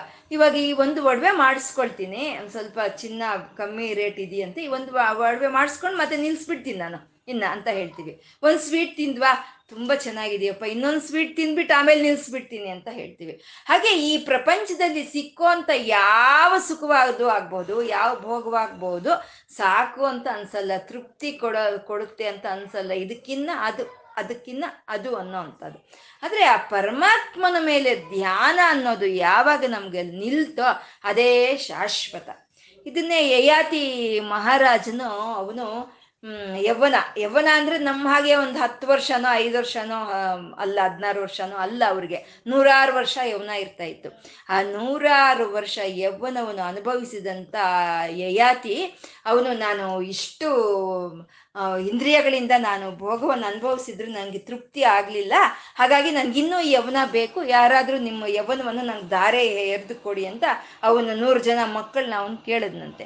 ಕೇಳಿದ್ರೆ ಯಾರು ಮುಂದೆ ಬರಲಿಲ್ಲ. ಯಾರು ಕೊಡ್ತಾರ್ರಿ? ಯವನವನ್ನ ನಮ್ಮ ಯವನ್ ಬೇರೆಯವ್ರಿಗೆ ಯಾರು ಕೊಡ್ತಾರೆ? ಯಾರು ಬರಲಿಲ್ವಂತೆ. ಆದರೆ ಅಲ್ಲ, ಅದರಲ್ಲಿ ಒಬ್ಬನು ಪುರಾಣವನ್ನು ಕೊಟ್ಬಿಟ್ಟ. ತಗೋಪ್ಪ, ನೀನು ಕೇಳಿದೀಯ? ನನ್ನ ಯವ್ವನ ಬಂದು ನೀನು ತಗೋ ಅಂತ ಕೊಟ್ಬಿಟ್ಟ. ಸರಿ ಅವನ ಯವ್ವನ ಒಂದು ನೂರಾರು ವರ್ಷ. ಇವನ ಯವ್ವನ ಒಂದು ನೂರಾರು ವರ್ಷ. ಆ ಮಗನ್ ಕೊಟ್ಟದಂತ ಯವ್ವನ ನೂರಾರು ವರ್ಷ. ಅದು ಇದು ಎರಡು ಸೇರಿಸಿ ಚೆನ್ನಾಗಿ ಅವನ ಇಂದ್ರಿಯ ಸುಖವನ್ನು ಅನುಭವಿಸ್ತಾನೆ. ಅನುಭವಿಸಿದ್ರೂ ಮತ್ತೆ ಬರುತ್ತಲ್ವಾ? ಮುದಿತನ ಅನ್ನೋದು ಬಂದೇ ಬರುತ್ತೆ. ಬಂತು ಮುದಿತನ. ಅವನು ಎರಡು ಜನ್ಮಗಳ, ಎರಡು ಯೌವನಗಳಿಂದ ಅವನು ಅನುಭವಿಸಿದ ಒಂದು ಅನುಭವದಿಂದ ಅವನು ಕಲ್ತಂತ ಪಾಠ ಏನು ಅಂದ್ರೆ, ಇಹಲೋಕದಲ್ಲಿ ಸಿಕ್ಕೋ ಅಂತ ಯಾವುದೇ ಸುಖವಾಗಬಹುದು ತೃಪ್ತಿಯನ್ನು ಕೊಡಲ್ಲ. ಅನುಭವಿಸ್ತಾ ಇದ್ರೆ ಅನುಭವಿಸ್ತಾ ಇದ್ರೆ ಇನ್ನೂ ಅನುಭವಿಸ್ಬೇಕು ಅಂತ ಅನ್ಸುತ್ತೆ ಹೊರ್ತು ಇನ್ನು ಹಾಗಿದ್ರೆ ಚೆನ್ನಾಗಿತ್ತು ಅಂತ ಅನ್ಸುತ್ತೆ ಹೊರ್ತು ತೃಪ್ತಿ ಕೊಡಲ್ಲ ಅಂತ ಅವನ ಅನುಭವವನ್ನು ಹೇಳಿದ್ನಂತೆ. ಹಾಗೆ ಈ ಪ್ರಪಂಚದಲ್ಲಿ ಇರುವಂತ ಯಾವ ಐಶ್ವರ್ಯಗಳಾಗ್ಬೋದು, ಯಾವ ಇಂದ್ರಿಯ ಸುಖಗಳಾಗ್ಬೋದು ಅದಂತ ತೃಪ್ತಿಯನ್ನು ತಂದ್ಕೊಡೋದಿಲ್ಲ. ಅದೇ ಪರಮಾತ್ಮನ ಕಡೆ ಧ್ಯಾನ ನಿಲ್ಸಿದ್ವಾ? ಇನ್ನು ಅದೇ ಆನಂದ, ಅದೇ ಶಾಶ್ವತವಾದಂಥ ಆನಂದ. ಒಂದು ಸಲ ಆ ಪರಮಾತ್ಮನ ಒಂದು ಪಾದಗಳಡಿ ನಮ್ಮ ಮನಸ್ಸು ಹೋಯಿತು, ನಮ್ಮ ಧ್ಯಾನ ಹೋಯಿತು ಅಂದರೆ ಅದರಿಂದ ಮತ್ತೆ ವಾಪಸ್ ಬರಲ್ಲ. ಅದು ಅದನ್ನ ಬಿಟ್ಟು ಬೇರೆ ಏನಾದರೂ ಬೇಕು ಅಂತ ಅನ್ಸಲ್ಲ. ಅದಲ್ದಲೆ ಬೇರೆ ಯಾವುದಾದ್ರೂ ಅವಶ್ಯಕತೆ ಇಲ್ ಇದೆ ಅಂತ ಅನ್ಸಲ್ಲ.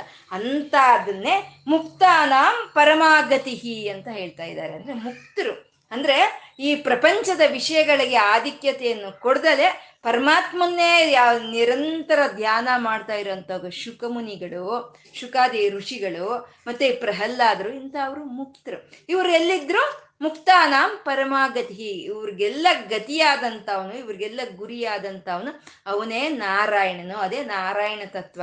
ಅದೇ ಮುಕ್ತಾನಾಂ ಪರಮಾಗತಿ. ಅಂತ ಮುಂದಿನ ಒಂದು ನಾಮವನ್ನು ಹೇಳ್ತಾ ಇದ್ದಾರೆ. ಅಂದ್ರೆ ಅದೇ ಪರಂಧಾಮ. ಎಲ್ಲಿ ಹೋದ್ರೆ ಅದನ್ನ ಬಿಟ್ಟು ಮತ್ತೆ ವಾಪಸ್ ಬರಬೇಕು ಅಂತ ಅನ್ಸಲ್ವೋ? ಎಲ್ಲಿ ಹೋದ್ರೆ ಮತ್ತೆ ಇನ್ನೊಂದು ಬೇಕು, ಇನ್ನೊಂದರ ಅವಶ್ಯಕತೆ ಇದೆ ಅಂತ ಅನ್ಸಲ್ವೋ? ಅದೇ ಮುಕ್ತಾನಾಂ ಪರಮಾಗತಿ. ಅದೇ ಒಂದು ಪರಮ ಪರಂಧಾಮ ಅಂತ ಹೇಳ್ತಾ ಇದ್ದಾರೆ. ಅವ್ಯಯ. ಅದೆಂಥದ್ದು ಅದು?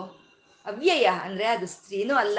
ಆ ಪರಮ ಒಂದು, ಆ ಪರಂಧಾಮ ಅಂತ ನಾವು ಏನು ಹೇಳ್ಕೊಳ್ತಾ ಇದ್ದೀವೋ ಆ ಮುಕ್ತರಿಗೆ ಆಶ್ರಯವಾಗಿರೋ ಅಂತ ಆನಂದ ಒಂದು ಇದು ಅದು ಏನಿದೆಯೋ, ಅದು ಅವ್ಯಯ ಅಂದ್ರೆ ಅದು ಸ್ತ್ರೀನೂ ಅಲ್ಲ, ಪುರುಷನೂ ಅಲ್ಲ, ಅದು ನಪುಂಸಕಲಿಂಗವೂ ಅಲ್ಲ, ಯಾವುದೂ ಅಲ್ಲ, ಅದು ಅವ್ಯಯ ಅಂದ್ರೆ ಕರಗಿ ಹೋಗಲ್ಲ.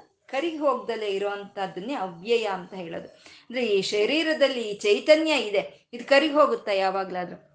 ಶರೀರ ಕರಿಗೆ ಹೋಗ್ಬೋದು, ಇಂದ್ರಿಯದಲ್ಲಿ ಇರೋ ಅಂತ ಒಂದು, ಆ, ಇಂದ್ರಿಯ ಶಕ್ತಿ ಅನ್ನೋದು ಕರಿಗಿ ಹೋಗ್ಬೋದು ನಮಗೆ. ಆದರೆ ಈ ಆತ್ಮ ಚೈತನ್ಯ ಅನ್ನೋದು ಒಂದು ಮಗುವಿನಲ್ಲಿ, ಒಂದು ಆಟ ಆಡೋ ಒಂದು ಮಗುವಿನಲ್ಲಿ ಎಂಥ ಚೈತನ್ಯ ಇರುತ್ತೋ, ಒಂದು ಎಂಬತ್ತು ವರ್ಷ ಆಗಿರುವಂತ ಮುದುಕರಲ್ಲಿ ಅದೇ ಚೈತನ್ಯ ಇರುತ್ತೆ. ಅಲ್ಲಿ ಯಾವುದು ಅಲ್ಲಿ ಕಮ್ಮಿ ಆಗೋದಿಲ್ಲ. ಅದೇ ಅವ್ಯಯ ಅಂತ ಹೇಳೋವಂಥದ್ದು. ಈ ಗಾಳಿ ಅನ್ನೋದು ಎಲ್ಲಿ ಯಾವಾಗ್ತಾದ್ರೂ ಕಮ್ಮಿ ಆಯ್ತಾ? ಸಮುದ್ರದಲ್ಲಿ ನೀರು ಕಮ್ಮಿ ಆಯ್ತಾ? ಆ ಸೂರ್ಯನಲ್ಲಿ ಆ ಸೂರ್ಯ ರಶ್ಮಿ ಅನ್ನೋದು ಕಮ್ಮಿ ಆಯ್ತಾ? ಹಾಗೆ ನಿರಂತರವಾಗಿ ಆ ಒಂದು ಕ್ಷೀಣಿಸದೆ ಹೋಗ್ದಲೇ ಇರುವಂತಹ ಚೈತನ್ಯವೇ ಅದೇ ಅವ್ಯಯ. ಅದು ಯಾವತ್ತು ತರಿಗಿ ಹೋಗ್ದಲೇ ಇರುವಂತಹದ್ದು ಅವ್ಯಯ.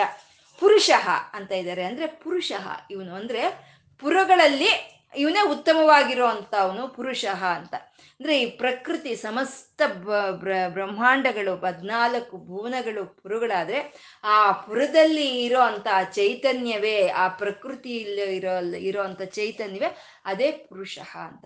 ಮತ್ತೆ ನಮ್ಮ ಶರೀರ ನವ ರಂಧ್ರಗಳಿಂದ ಕೂಡಿರೋ ಅಂತ ಈ ಪುರ ಇದು. ಈ ಪುರದಲ್ಲಿರೋ ಅಂತ ಆತ್ಮ ಚೈತನ್ಯ ಅದೇನೆ ಪುರುಷ ಅಂತ. ಈ ಶರೀರ ಪುರ, ಇದರಲ್ಲಿರೋ ಅಂತವನು ಪುರುಷ. ಅಂದ್ರೆ ಇವು ಇಂಡಿಯಾ ಇಂಡಿಯಾದಲ್ಲಿರೋ ಅಂತವ್ರು ಇಂಡಿಯನ್ ಅಂತ ಹೇಗೆ ಹೇಳ್ತಾರೋ ಹಾಗೆ ಈ ಪುರದಲ್ಲಿ ಇರೋ ಅಂತ ಚೈತನ್ಯವನ್ನ ಪುರುಷ ಅಂತ ಹೇಳ್ತಾರೆ, ಪುರುಷ. ಅವನು ಪೂರ್ಣಾತ್ ಪುರುಷ, ಪೂರ್ಣವಾಗಿರುವಂಥವನು. ಹೀಗಿದ್ದಿದ್ರೆ ಚೆನ್ನಾಗಿತ್ತು, ಅಥವಾ ಅದು ಇದ್ದಿದ್ರೆ ಚೆನ್ನಾಗಿತ್ತು ಅನ್ನೋ ಹಾಗಿಲ್ಲ. ಸಂಪೂರ್ಣವಾಗಿರೋ ಅಂತವನು ಮುಕ್ತಾನ ಪರಮಾಗತಿ ಮುಕ್ತರಿಗೆ ಅದು ಪರಿಪೂರ್ಣವಾದಂಥ ಆನಂದವನ್ನು ಕೊಡೋ ಅಂತ ಅವನು ಆ, ಮುಕ್ತರಿಗೆ ಏನೋ ನೂಕು ನುಗ್ಗಲು ಇಲ್ಲ. ನಾನು ಬೇಗ ಹೋಗೋಣ, ನಾನು ಬೇಗ ಹೋಗಿ, ಆ, ಒಂದು ಪರಂಧಾಮವನ್ನು ಸೇರ್ಕೊಳ್ಳೋಣ, ಆ ಆನಂದವನ್ನು ಪಡ್ಕೊಳ್ಳೋಣ. ಇಲ್ಲ ಅಂದರೆ ತರಿಗಿ ಹೋಗುತ್ತೆ ಅನ್ನೋ ಒಂದು ಬಾಧೆ ಏನು ಇಲ್ಲದು ಅವನು ಅವ್ಯಯ ಅವ್ಯಯ ಪುರುಷ. ಆ ಮುಕ್ತರಿಗೆ ಸಂಪೂರ್ಣವಾದ ಆನಂದವನ್ನು ಕೊಡೋ ಅಂತ ಅವನು ಅವನು ಪುರುಷ. ಅವನು ಈ ಪ್ರಕೃತಿಯಲ್ಲಿ ಇರೋ ಅಂತ ಅವನು ಪುರುಷ. ಈ ಶರೀರ ನವರಂಧ್ರಗಳಿಂದ ಕೂಡಿರೋ ಅಂತ ಈ ಶರೀರದಲ್ಲಿ ಇರೋಂತ ಅವನು ಅವನು ಪುರುಷ. ಸಾಕ್ಷಿ ಅಂತ ಇದ್ದಾರೆ.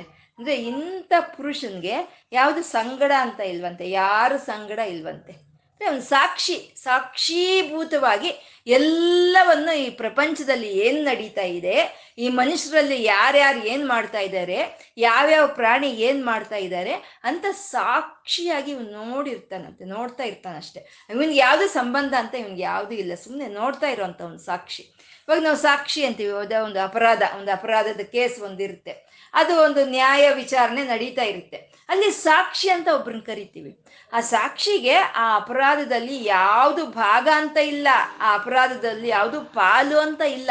ಆ ಅಪರಾಧ ನಡೆಯೋ ಕಡೆ ಅವನು ಆ ಸಾಕ್ಷಿಯನ್ನು ಅವನು ಇರ್ತಾನೆ. ಆ ಅಪರಾಧ ಹೇಗ್ ನಡೀತು, ಏನು ಅನ್ನೋದು ಸಂಪೂರ್ಣ ಜ್ಞಾನ ಅವನಿಗಿರುತ್ತೆ. ಅದು ಸಾಕ್ಷಿ ಅಂತ ಹೇಳೋದು. ಸಮ್ಯಕ್ ಜ್ಞಾನ ಇರೋ ಅಂಥದ್ದು ಆ ಒಂದು ಕೇಸ್ ಅಂತ ಹೇಳ್ತೀವಲ್ಲ, ಅದ್ರ ಅಂತವನು ಸಾಕ್ಷಿ ಅಂತ ಹೇಳ್ತೀವಿ. ಹಾಗೆ ಪರಮಾತ್ಮ ಸಾಕ್ಷೀಭೂತವಾಗಿ ಎಲ್ಲರನ್ನು ನೋಡ್ತಾ ಇದ್ದಾನೆ ಅಷ್ಟೇ, ನೋಡ್ತಾ ಇದ್ದಾನೆ ಅಷ್ಟೇ ಅವನು. ದೀಪ ದೀಪ ಉರಿತಾ ಇದೆ. ಆ ಉರಿತಾ ಇರೋ ದೀಪದ ಕೆಳಗಡೆ ಒಂದು ಒಂದು ಮಗು ಕೂತ್ಕೊಂಡು ಓದ್ಕೊಳ್ತಾ ಇದೆ.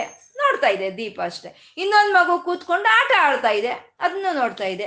ಇನ್ನೊಬ್ಬ ಯಾರನ್ನ ಹೊಡಿಬೇಕು ಅಂತ ಕತ್ತಿ ಮಸೀತಾ ಇದ್ದಾನೆ, ಅದನ್ನು ನೋಡ್ತಾ ಇದೆ. ಅಷ್ಟೇ ಸಾಕ್ಷಿಭೂತವಾಗಿ ಆ ಜ್ಯೋತಿ ನೋಡ್ತಾ ಇದೆ ಅಷ್ಟೇ. ಇದನ್ನ ಯಾವುದು ಅದನ್ನೇನು ತನ್ನಗೆ ಇದು ಮಾಡ್ಕೊಳ್ತಾ ಇಲ್ಲ. ಸಾಕ್ಷಿ ಅಂತ. ಇದೊಂದು ತಿಳಿದ್ರೆ ನಮಗೆ ಆ ಪರಮಾತ್ಮ ಸಾಕ್ಷೀಭೂತವಾಗಿ ನಮ್ಮನ್ನ ನಿರಂತರ ನಮ್ಮನ್ನು ನೋಡ್ತಾ ಇದ್ದಾನೆ ಅನ್ನೋದೊಂದು ನಮಗೆ ತಿಳಿದ್ರೆ ನಮ್ಮ ಒಂದು ವ್ಯವಹಾರದಲ್ಲಿ, ನಮ್ಮ ಒಂದು ಅದೆಷ್ಟು ಧರ್ಮ ಇರುತ್ತೆ ಅಲ್ವಾ, ಸಾಕ್ಷಿ ನೋಡ್ತಾ ಇದ್ದಾನೆ ಪರಮಾತ್ಮ. ನಾವು ಹೇಳ್ತೀವಿ, ಅಪ್ಪ, ಯಾರು ನೋಡಲಿಲ್ಲ, ಯಾರು ನೋಡೋಕೆ ಮುಂಚೆ ಈ ಕೆಲಸ ಮಾಡಿ ಮುಗಿಸ್ಬಿಡೋಣ ಅಂತ ಅಂತೀವಿ ನಾವು. ಅಂದರೆ ಪರಮಾತ್ಮ ಸಾಕ್ಷಿ ಅವನು ನಿರಂತರ ನಮ್ಮನ್ನು ನೋಡ್ತಾನೆ ಇರುವಂಥ ಅವನವನು ಸಾಕ್ಷಿ. ಸಾಕ್ಷಿ. ಎಲ್ಲಿಂದ ನೋಡ್ತಾ ಇದ್ದಾನೆ ಅವನು? ವೈಕುಂಠದಲ್ಲಿ ಕೂತ್ಕೊಂಡು ನೋಡ್ತಾ ಇದ್ದಾನ ಅಂತಂದ್ರೆ ಕ್ಷೇತ್ರಜ್ಞ ಅಂತ ಇದ್ದಾರೆ. ಕ್ಷೇತ್ರಜ್ಞ. ಅಂದ್ರೆ ಕ್ಷೇತ್ರ ಅಂತಂದ್ರೆ ಈ ಈ ಶರೀರವೇ ಕ್ಷೇತ್ರ. ಈ ಕ್ಷೇತ್ರದಲ್ಲೇ ಕೂತ್ಕೊಂಡು ಅವನು ಸಾಕ್ಷಿಭೂತವಾಗಿ ನೋಡ್ತಾ ಇದ್ದಾನಂತೆ. ಅದು ಕ್ಷೇತ್ರಜ್ಞ ಅಂತ ಇಲ್ಲಿ ಹೇಳ್ತಾ ಇರೋವಂಥದ್ದು. ಅಂದ್ರೆ ಈ ಕ್ಷೇತ್ರ ಅಂದ್ರೆ ಒಂದು ಬೆಳೆಗಳನ್ನ ಬೆಳೆಸ್ಕೊಳ್ಳೋ ಅಂತ ಒಂದು ಭೂಮಿಯನ್ನ ಕ್ಷೇತ್ರ ಅಂತ ಹೇಳ್ತೀವಿ ನಾವು, ಅಲ್ವಾ? ಅಂದ್ರೆ ಒಂದು ಬೀಜಗಳನ್ನು ಹಾಕ್ತೀವಿ, ವ್ಯವಸಾಯ ಮಾಡ್ತೀವಿ. ಅದರಿಂದ ದಿನ ಧಾನ್ಯ ಪುಷ್ಪಗಳು, ಫಲಗಳು ಅನ್ನೋದು ನಮಗೆ ಬರೋ ಅಂಥದ್ದು. ಹಾಗೆ ಈ ಶರೀರವನ್ನು ಕರ್ಮಫಲ ಅನ್ನೋ ಒಂದು ಬೀಜ ಈ ಶರೀರದಲ್ಲಿ ಇರುತ್ತೆ. ಆ ಕರ್ಮಫಲ ಅನ್ನೋ ಬೀಜದಿಂದ ಕಷ್ಟ, ಸುಖ ಅನ್ನೋ ಒಂದು ಒಂದು ಫಲಗಳನ್ನು ನಾವು ಅನುಭವಿಸ್ತಾ ಇರ್ತೀವಿ. ಅಲ್ವಾ? ಅಂತ ಇದರಲ್ಲಿ ಅದಿದ್ರು ಆ ಕರ್ಮಫಲಗಳಿದ್ರು ನಾವು ವ್ಯವಸಾಯ ಮಾಡಿದ್ರು ಆ ಫಲಗಳು ಅನುಭವಿಸ್ಬೇಕು ಅಂದ್ರೂ ಇಲ್ಲ ಒಂದು ಚೈತನ್ಯ ಅನ್ನೋದು ಇರಬೇಕು ಈ ಕ್ಷೇತ್ರದಲ್ಲಿ. ಅವನೇ ಕ್ಷೇತ್ರಜ್ಞ ಅಂತ ಹೇಳ್ತಾರೆ. ಈ ಕ್ಷೇತ್ರದಲ್ಲಿರುವಂತ ಜ್ಞ ಅಂದ್ರೆ ಜ್ಞಾನಿ ಅಂತಾನು ಅನ್ಬೋದು, ಚೈತನ್ಯ ಅಂತಾನು ಅನ್ಬೋದು. ಅಂದ್ರೆ ಈ ಕ್ಷೇತ್ರ, ಈ ಕ್ಷೇತ್ರದ ಒಳಗೆ ಏನು ನಡೀತಾ ಇದೆಯಂತ ನಮ್ಗೆ ತಿಳಿದಿದೆಯಾ? ನಾವು ತಿಂತಾ ಇದೀವಿ. ನಮ್ಗೆ ಅಶ್ವೆಲ್ಲಿಂದ ಆಗ್ತಾ ಇದೆಯೋ?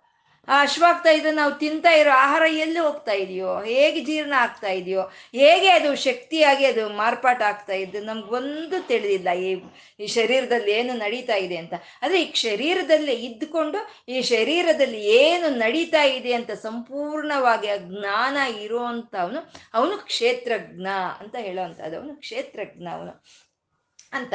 ಈ ಪ್ರಪಂಚವೂ ಅಷ್ಟೇ, ಪ್ರಪಂಚವೆಲ್ಲ ಕ್ಷೇತ್ರವೇ. ಈ ಪ್ರಪಂಚದಲ್ಲಿ ಇರೋ ಅಂತ ಒಂದು ಆ ಚೈತನ್ಯವೇ ಅದೇ ಕ್ಷೇತ್ರಜ್ಞ ಅಂತ ಹಾಗೆ ಆ ಕ್ಷೇತ್ರ, ಕ್ಷೇತ್ರಾಣಾಂ ಪತ ಏನ್ ನಮೋ ನಮಃ ಅಂತ ನಾವು ಹೇಳ್ಕೊಂಡಿದೀವಲ್ವ ರುದ್ರದಲ್ಲಿ ಹೇಳ್ಕೊಡ್ತೀವಲ್ವಾ? ಈ ಕ್ಷೇತ್ರಗಳಿಗೆಲ್ಲ ಅವನ ಅಧಿಪತಿ, ಅವನೇ ಆ ಒಂದು ಜ್ಞಾನದ ಸ್ವರೂಪದಲ್ಲಿ ಎಲ್ಲಾ ಶರೀರಗಳಲ್ಲೂ ಇದ್ದಾನೆ ಎಲ್ಲ ಶರೀರಗಳಲ್ಲೂ ಅವನಿದ್ದಾನೆ ಎಲ್ಲ ಶರೀರ ಅದನ್ನೇ ಭಗವದ್ಗೀತೆಯಲ್ಲಿ ಸ್ವಾಮಿ ಹೇಳ್ತಾನೆ, ಎಲ್ಲಾ ಕ್ಷೇತ್ರಗಳಲ್ಲೂ ನಾನೇ ಇದ್ದೀನಿ ಅಂತ ಅವನು ಪರಮಾತ್ಮ ಹೇಳ್ತಾನಲ್ವಾ ಭಗವದ್ಗೀತೆಯಲ್ಲಿ. ಅಂದ್ರೆ ಇಂದ್ರ ಇಂದ್ರಂದೊಂದು ಶರೀರ, ಮತ್ತೆ ಮನುಷ್ಯರು, ನಮ್ದೊಂದು ಶರೀರ, ಮತ್ತೆ ಪಶುಗಳು, ಪಶುಗಳದೊಂದು ಶರೀರ. ಆ ಇಂದ್ರನ ಶರೀರ ಉತ್ತಮವಾಗಿರುವಂಥದ್ದು, ಮನುಷ್ಯರ ಶರೀರ ನಮ್ದು ಮಧ್ಯಮವಾಗಿರುವಂಥದ್ದು, ಮತ್ತೆ ಈ ಪಶುಗಳ ಶರೀರ ಅಂದ್ರೆ ಅಧಮವಾಗಿರುವಂಥದ್ದು. ಆ ಉತ್ತಮವಾಗಿರೋದ್ರಲ್ಲಿ, ಮಧ್ಯಮವಾಗಿರೋದ್ರಲ್ಲಿ, ಅಧಮವಾಗಿರೋದ್ರಲ್ಲಿ ಎಲ್ಲಾ ಶರೀರಗಳಲ್ಲಿ, ಎಲ್ಲಾ ಕ್ಷೇತ್ರಜ್ಞಗಳಲ್ಲಿ ಇರೋ ಅಂತ ಅವನವನು ಕ್ಷೇತ್ರಜ್ಞ, ಅವನು ಅಂತ, ಕ್ಷೇತ್ರಜ್ಞ. ಹೇಗಿದ್ದಾನೆ ಅಂದ್ರೆ ಅಕ್ಷರ ಅಂತ ಇದ್ದಾರೆ, ಕ್ಷೇತ್ರಜ್ಞ, ಅಕ್ಷರ ಅಂತ ಹೇಳ್ತಾ ಇದ್ದಾರೆ. ಅದು ಹೇಗಿದ್ದಾನೆ ಅಂತಂದ್ರೆ ಅದು ಕ್ಷಯವಾಗಿ ಹೋಗಲ್ವಂತೆ. ಕ್ಷರ ಅಂದ್ರೆ ಕ್ಷಯವಾಗಿ ಹೋಗೋದು. ಅಕ್ಷರ ಅಂದ್ರೆ ಕ್ಷಯವಾಗದಲ್ಲೇ ಇರುವಂತಹದ್ದು ಅಂದ್ರೆ ನಯನಂ ಚಿಂತಂತಿ ಶಸ್ತ್ರಾಣಿ ನಯನಂ ದ ಅಂತ ನಾವು ಇದು ಹೇಳ್ಕೊಂಡಿದ್ದೀವಿ ಅಲ್ವಾ, ಭಗವದ್ಗೀತೆಯಲ್ಲಿ? ಸ್ವಾಮಿ ಹೇಳ್ತಾನಲ್ವಾ ಅದು ಶ್ಲೋಕ? ನಯನಂ ಚಿಂದಂತಿ ಶಸ್ತ್ರಾಣಿ ನಯನಂ ದಹತಿ ಪಾವಕ, ನ ಚೈನಂ ಕ್ಲೇದಯಂತ್ಯಾಪೋ, ನ ಶೋಷಯತಿ ಮಾರುತಃ ಅಂತ. ಆತ್ಮರೂಪದಲ್ಲಿ, ಈ ಶರೀರದಲ್ಲಿ ಆತ್ಮರೂಪದಲ್ಲಿ ಪರಮಾತ್ಮ ಇದ್ದಾನೆ, ಈ ಶರೀರ ಹೋಗ್ಬೋದು. ಆದ್ರೆ ಆ ಆತ್ಮ ಅನ್ನೋದು ಅದನ್ನ ಯಾವುದು ಶಸ್ತ್ರಗಳಿಂದ ಕೊಲ್ಲಕ್ಕಾಗಲ್ಲ. ಯಾವುದು ಗಾಳಿಯಿಂದ ತೂರ್ಕೊಂಡು ಹೋಗಲ್ಲ, ಅಗ್ನಿಗೆ ಅದು ಸುಟ್ಟು ಹೋಗಲ್ಲ, ನೀರಿಗೆ ಒದ್ದೆ ಆಗಿ ಹೋಗ್ದಲೇ ಇರುವಂಥದ್ದೇ. ಅದೇ ಅಕ್ಷರ ಅಂತ ಹೇಳೋದು, ಅಕ್ಷರ. ಕ್ಷಯವಿಲ್ದಲೇ ಇರುವಂಥ ಆತ್ಮ ಚೈತನ್ಯವೇ ಅದೇ ಈ ಕ್ಷೇತ್ರಜ್ಞ, ಈ ಶರೀರದಲ್ಲಿ ಇದೆ. ಅದು ಯಾವತ್ತಿಗೂ ಅದು ಕ್ಷಯವಾಗಿ ಹೋಗೋದಿಲ್ಲ, ಅದು ಅಕ್ಷರ ಅಂತ ಹೇಳ್ತಾ ಇದ್ದಾರೆ. ಅಂದ್ರೆ ಇಷ್ಟೇ, ಏವಚ ಅಂದ್ರೆ ಈ ವಚ ಅಂದ್ರೆ ಇಷ್ಟೇ ಅಂತ. ಏವಚ ಅನ್ನೋದು ನಾಮ ಅಲ್ಲ ನಾವು ಅವಾಗಲೇ ಹೇಳ್ಕೊಂಡಾಗ. ಏವಚ ಅಂದ್ರೆ ಇಷ್ಟೇ ಅಂತ. ಅಂದ್ರೆ ನಾರಾಯಣ ಅಂದ್ರೆ ಇಷ್ಟೇ ಅಂತ. ಅಂದರೆ ಈ ವಿಶ್ವವನ್ನು ಸೃಷ್ಟಿ ಮಾಡಿ, ಈ ವಿಶ್ವದೊಳಗೆ ತಾನು ಪ್ರವೇಶ ಮಾಡಿ, ಎಲ್ಲ ಕಡೆ ಸಂಪೂರ್ಣ ವಿಸ್ತಾರವಾಗಿ, ವ್ಯಾಪಕವಾಗಿ ವ್ಯಾಪಿಸ್ಕೊಂಡು ಅಲ್ಲಿ ಭೂತ ಭವ್ಯ ಒಂದು ಯಜ್ಞವನ್ನು ಮಾಡ್ತಾ, ಈ ಮೂರು ಕಾಲಗಳನ್ನು ತಾನೇ ನಿಯಂತ್ರಿಸ್ತಾ, ಎಲ್ಲ ಜೀವಿಗಳನ್ನು ಸೃಷ್ಟಿ ಮಾಡಿ, ಆ ಎಲ್ಲ ಜೀವಿಗಳನ್ನು ಪೋಷಣೆ ಮಾಡ್ತಾ, ತಾನೇ ನಾನು ನಾನು ಅನ್ನೋ ರೂಪದಲ್ಲಿ ಎಲ್ಲರ ಭೂತಗಳಲ್ಲಿ ಆತ್ಮವಾಗಿರುವಂಥ ಭೂತಾತ್ಮ ಅವನೇ ನಿರ್ಮಲವಾದಂಥ, ಅವನು ಪವಿತ್ರವಾದಂಥ ಭೂತಾತ್ಮವಾಗಿರುವಂತಹ ಪರಮಾತ್ಮನು ಎಲ್ಲದಕ್ಕೂ ಮೂಲವಾದಂತ ಪರಮಾತ್ಮನು, ಅವನೇ ಮುಕ್ತರಿಗೆ ಒಂದು ಆಶ್ರಯ ಸ್ಥಾನವಾಗಿರುವಂತ ಅವನು. ಅವನು ಈ ಶರೀರದಲ್ಲಿ ಒಂದು, ಆ ಒಂದು ಜ್ಞಾನ ಸ್ವರೂಪದಲ್ಲಿ, ಚೈತನ್ಯ ಸ್ವರೂಪದಲ್ಲಿ ಇದ್ದಾನೆ. ಅವನು ಯಾವತ್ತಿಗೂ ತೆರಿಗೆ ಹೋಗೋದಿಲ್ಲ. ಅವನು ಅವ್ಯಯ, ಏವಚ, ಇಷ್ಟೇ. ನಾರಾಯಣ ಅಂದ್ರೆ ಇಷ್ಟೇ ಅಂತ ಇಷ್ಟು ತಿಳ್ಕೊಂಡ್ರೆ ಸಾಕು. ಆ ಭಗವಂತ ಏನು ಅನ್ನೋದು ನಮಗೆ ಸಂಪೂರ್ಣವಾಗಿ ಅರ್ಥ ಆಗಿ ಹೋಗುತ್ತೆ ಅನ್ನೋದು. ಅಂದ್ರೆ ನನ್ನಲ್ಲೂ ನನ್ನಲ್ಲೂ ನನ್ನಲ್ಲೂ ಆಚೆನು ಪರಮಾತ್ಮನೇ ಇದ್ದಾನೆ ಅಂತ ಯಾರು ತಿಳ್ಕೊಳ್ತಾರೋ ಅವ್ರಿಗೆ ಈ ಒಂದು ನಾರಾಯಣ ತತ್ವ ಅನ್ನೋದು ಅರ್ಥ ಆಗುತ್ತೆ. ಅಂತ ಒಂದು ಮುಕ್ತನ್ನು ಪಡ್ಕೊಂಡಂಥವ್ರೆ ಅಂತ ಪ್ರಹ್ಲಾದರು, ಶುಕುಮುನಿಗಳು ಅಂತ ನಾವು ಹೇಳ್ಕೊಂಡ್ವಿ. ಅಂದ್ರೆ ತಿಳಿಬೇಕು, ಆ ಪರಮಾತ್ಮ ಇಲ್ಲಿದ್ದಾನೆ, ಈ ಈ ಕ್ಷೇತ್ರವಾಗಿರೋಂಥ ಈ ಶರೀರದಲ್ಲಿ, ಆತ್ಮರೂಪದಲ್ಲಿ ಇದ್ದಾನೆ. ಅವನೇ ಎಲ್ಲದಕ್ಕೂ ಕಾರಣವಾಗಿದ್ದಾನೆ. ಅವನೇ ಪರಮಾತ್ಮ ಅಂತ ನಮಗೆ ತಿಳ್ಕೋಬೇಕು. ತಿಳ್ಕೊಂಡೆ ಆವಾಗ ನಮಗೆ ಬರುವಂತ ಒಂದು ಆನಂದವೇ, ಅದೇ ಶಾಶ್ವತವಾದಂಥ ಆನಂದ. ಒಬ್ಬ, ಒಬ್ಬಾಕೆ ಒಂದು ಸರ್ವನ್ನು ಎಲ್ಲೋ ಇಟ್ಕೊಂಡಿದ್ದೀನಿ ಅಂತ ಹುಡುಕ್ತಾ ಇದ್ದಂತೆ. ಹಾರ ಮರ್, ಒಳ್ಳೆ ಮಜಬೂತಾದಂಥ ಹಾರ ಎಲ್ಲೋ ಇಟ್ಟಿದ್ದೀನಿ ಅಂತ ಮನೆ ಪೂರ್ತಿ ಹುಡುಕ್ತಾ ಇದ್ದಾಳೆ. ಅವಳು ಕಾಣಿಸ್ಲಿಲ್ಲ ಅದು. ಬೆವ್ರು ಕಿತ್ಕೊಂಡು ಬರ್ತಾ ಇದೆ. ಬಿ ಪಿ ರೈಸ್ ಆಗೋಯ್ತು. ಇನ್ನೇನು ಹಾರ್ಟ್ ಅಟ್ಯಾಕ್ ಬರುತ್ತೇನೋ ಅನ್ನೋ ಅಷ್ಟು ಒಂದು ಟೆನ್ಷನ್ ಅವಳಿಗೆ. ಹುಡುಕ್ತಾ ಇದ್ದಾಳೆ. ಪಕ್ಕದ ಮನೆಯವಳು ಬಂದ್ಲಂತೆ. ಬಂದು ಏನು ಹುಡುಕ್ತಾ ಇದೀಯಾ ಯಾಕೆ ಇಷ್ಟೊಂದು ಗಾಬರಿ ಆಗಿದೀಯಾ ಅಂತಂದ್ರೆ, ನನ್ನ ಹಾರ ಕಾಣಿಸ್ತಾ ಇಲ್ಲ ಹಾಗೆ ಅಂತಂದ್ಲಂತೆ. ಹೌದಾ? ಏನೋ ನಿನ್ನ ಕೊರಳಲ್ಲಿ ಏನೋ ಕಾಣಿಸ್ತಾ ಇದೆ ನೋಡು ಅದನ್ನ ನೋಡಿದ್ರೆ ಹಾರ ಕೊರಳಲ್ಲೇ ಇದೆಯಂತೆ. ಯಾವಾಗ ಹಾರ ಕೊರಳಲ್ಲೇ ಇದೆ ಅಂತ ತಿಳಿಯಿತೋ, ಆವಾಗ ಆ ಟೆನ್ಷನ್ನು ಹೋಯ್ತು, ಆ ಬೆವರು ಹೋಯ್ತು, ಆ ಬಿ ಪಿನೂ ಹೋಯ್ತಂತೆ. ಹಾಗೆ ಪರಮಾತ್ಮ ವೈಕುಂಠದಲ್ಲಿ ಇಲ್ಲ ನನ್ನಲ್ಲೇ ಇದ್ದಾನೆ ಅಂತ ನಮ್ಗೆ ಯಾವಾಗ ತಿಳಿಯುತ್ತೋ ಆವಾಗ ಆ ಟೆನ್ಷನ್ನು ಹೊರಟೋಗುತ್ತೆ, ಆ ಬಿ ಪಿನೂ ಹೊರಟೋಗುತ್ತೆ. ಆ ನೆಮ್ಮದಿ ಅನ್ನೋದು, ಆ ಶಾಂತಿ ಅತೀತವಾದಂಥ ಒಂದು ಅನುಭವ ಅನ್ನೋದು ನಮಗೆ ಬರುತ್ತೆ ಅಂತ. ಇಲ್ಲಿವರೆಗೂ ನಾರಾಯಣ ಏನು ಅಂತ ಹೇಳಿದ್ರು, ಅವನ ತತ್ವ ಏನು ಅಂತ ಹೇಳಿದ್ರು, ಇನ್ನು ಮುಂದಿನ ಶ್ಲೋಕದಲ್ಲಿ ಅವನು ನಾವು ಯಾವ ರೀತಿ ಹಿಡ್ಕೋಬೇಕು, ಆ ಯೋಗ, ಯೋಗೋ ಯೋಗ ವಿಧಾಮ್ನೇತ, ಆ ಯಾವ ಯೋಗದಿಂದ ಅವನು ಹಿಡ್ಕೋಬೇಕು ಅನ್ನೋದನ್ನ ಮುಂದಿನ ಶ್ಲೋಕದಲ್ಲಿ ಹೇಳ್ತಾರೆ. ನಾವು ಮುಂದಿನ ಶ್ಲೋಕದಲ್ಲಿ ಆ ಯೋಗ ಸಿದ್ಧಿಯನ್ನು ನಾವು ಪಡ್ಕೊಳ್ಳೋಣ.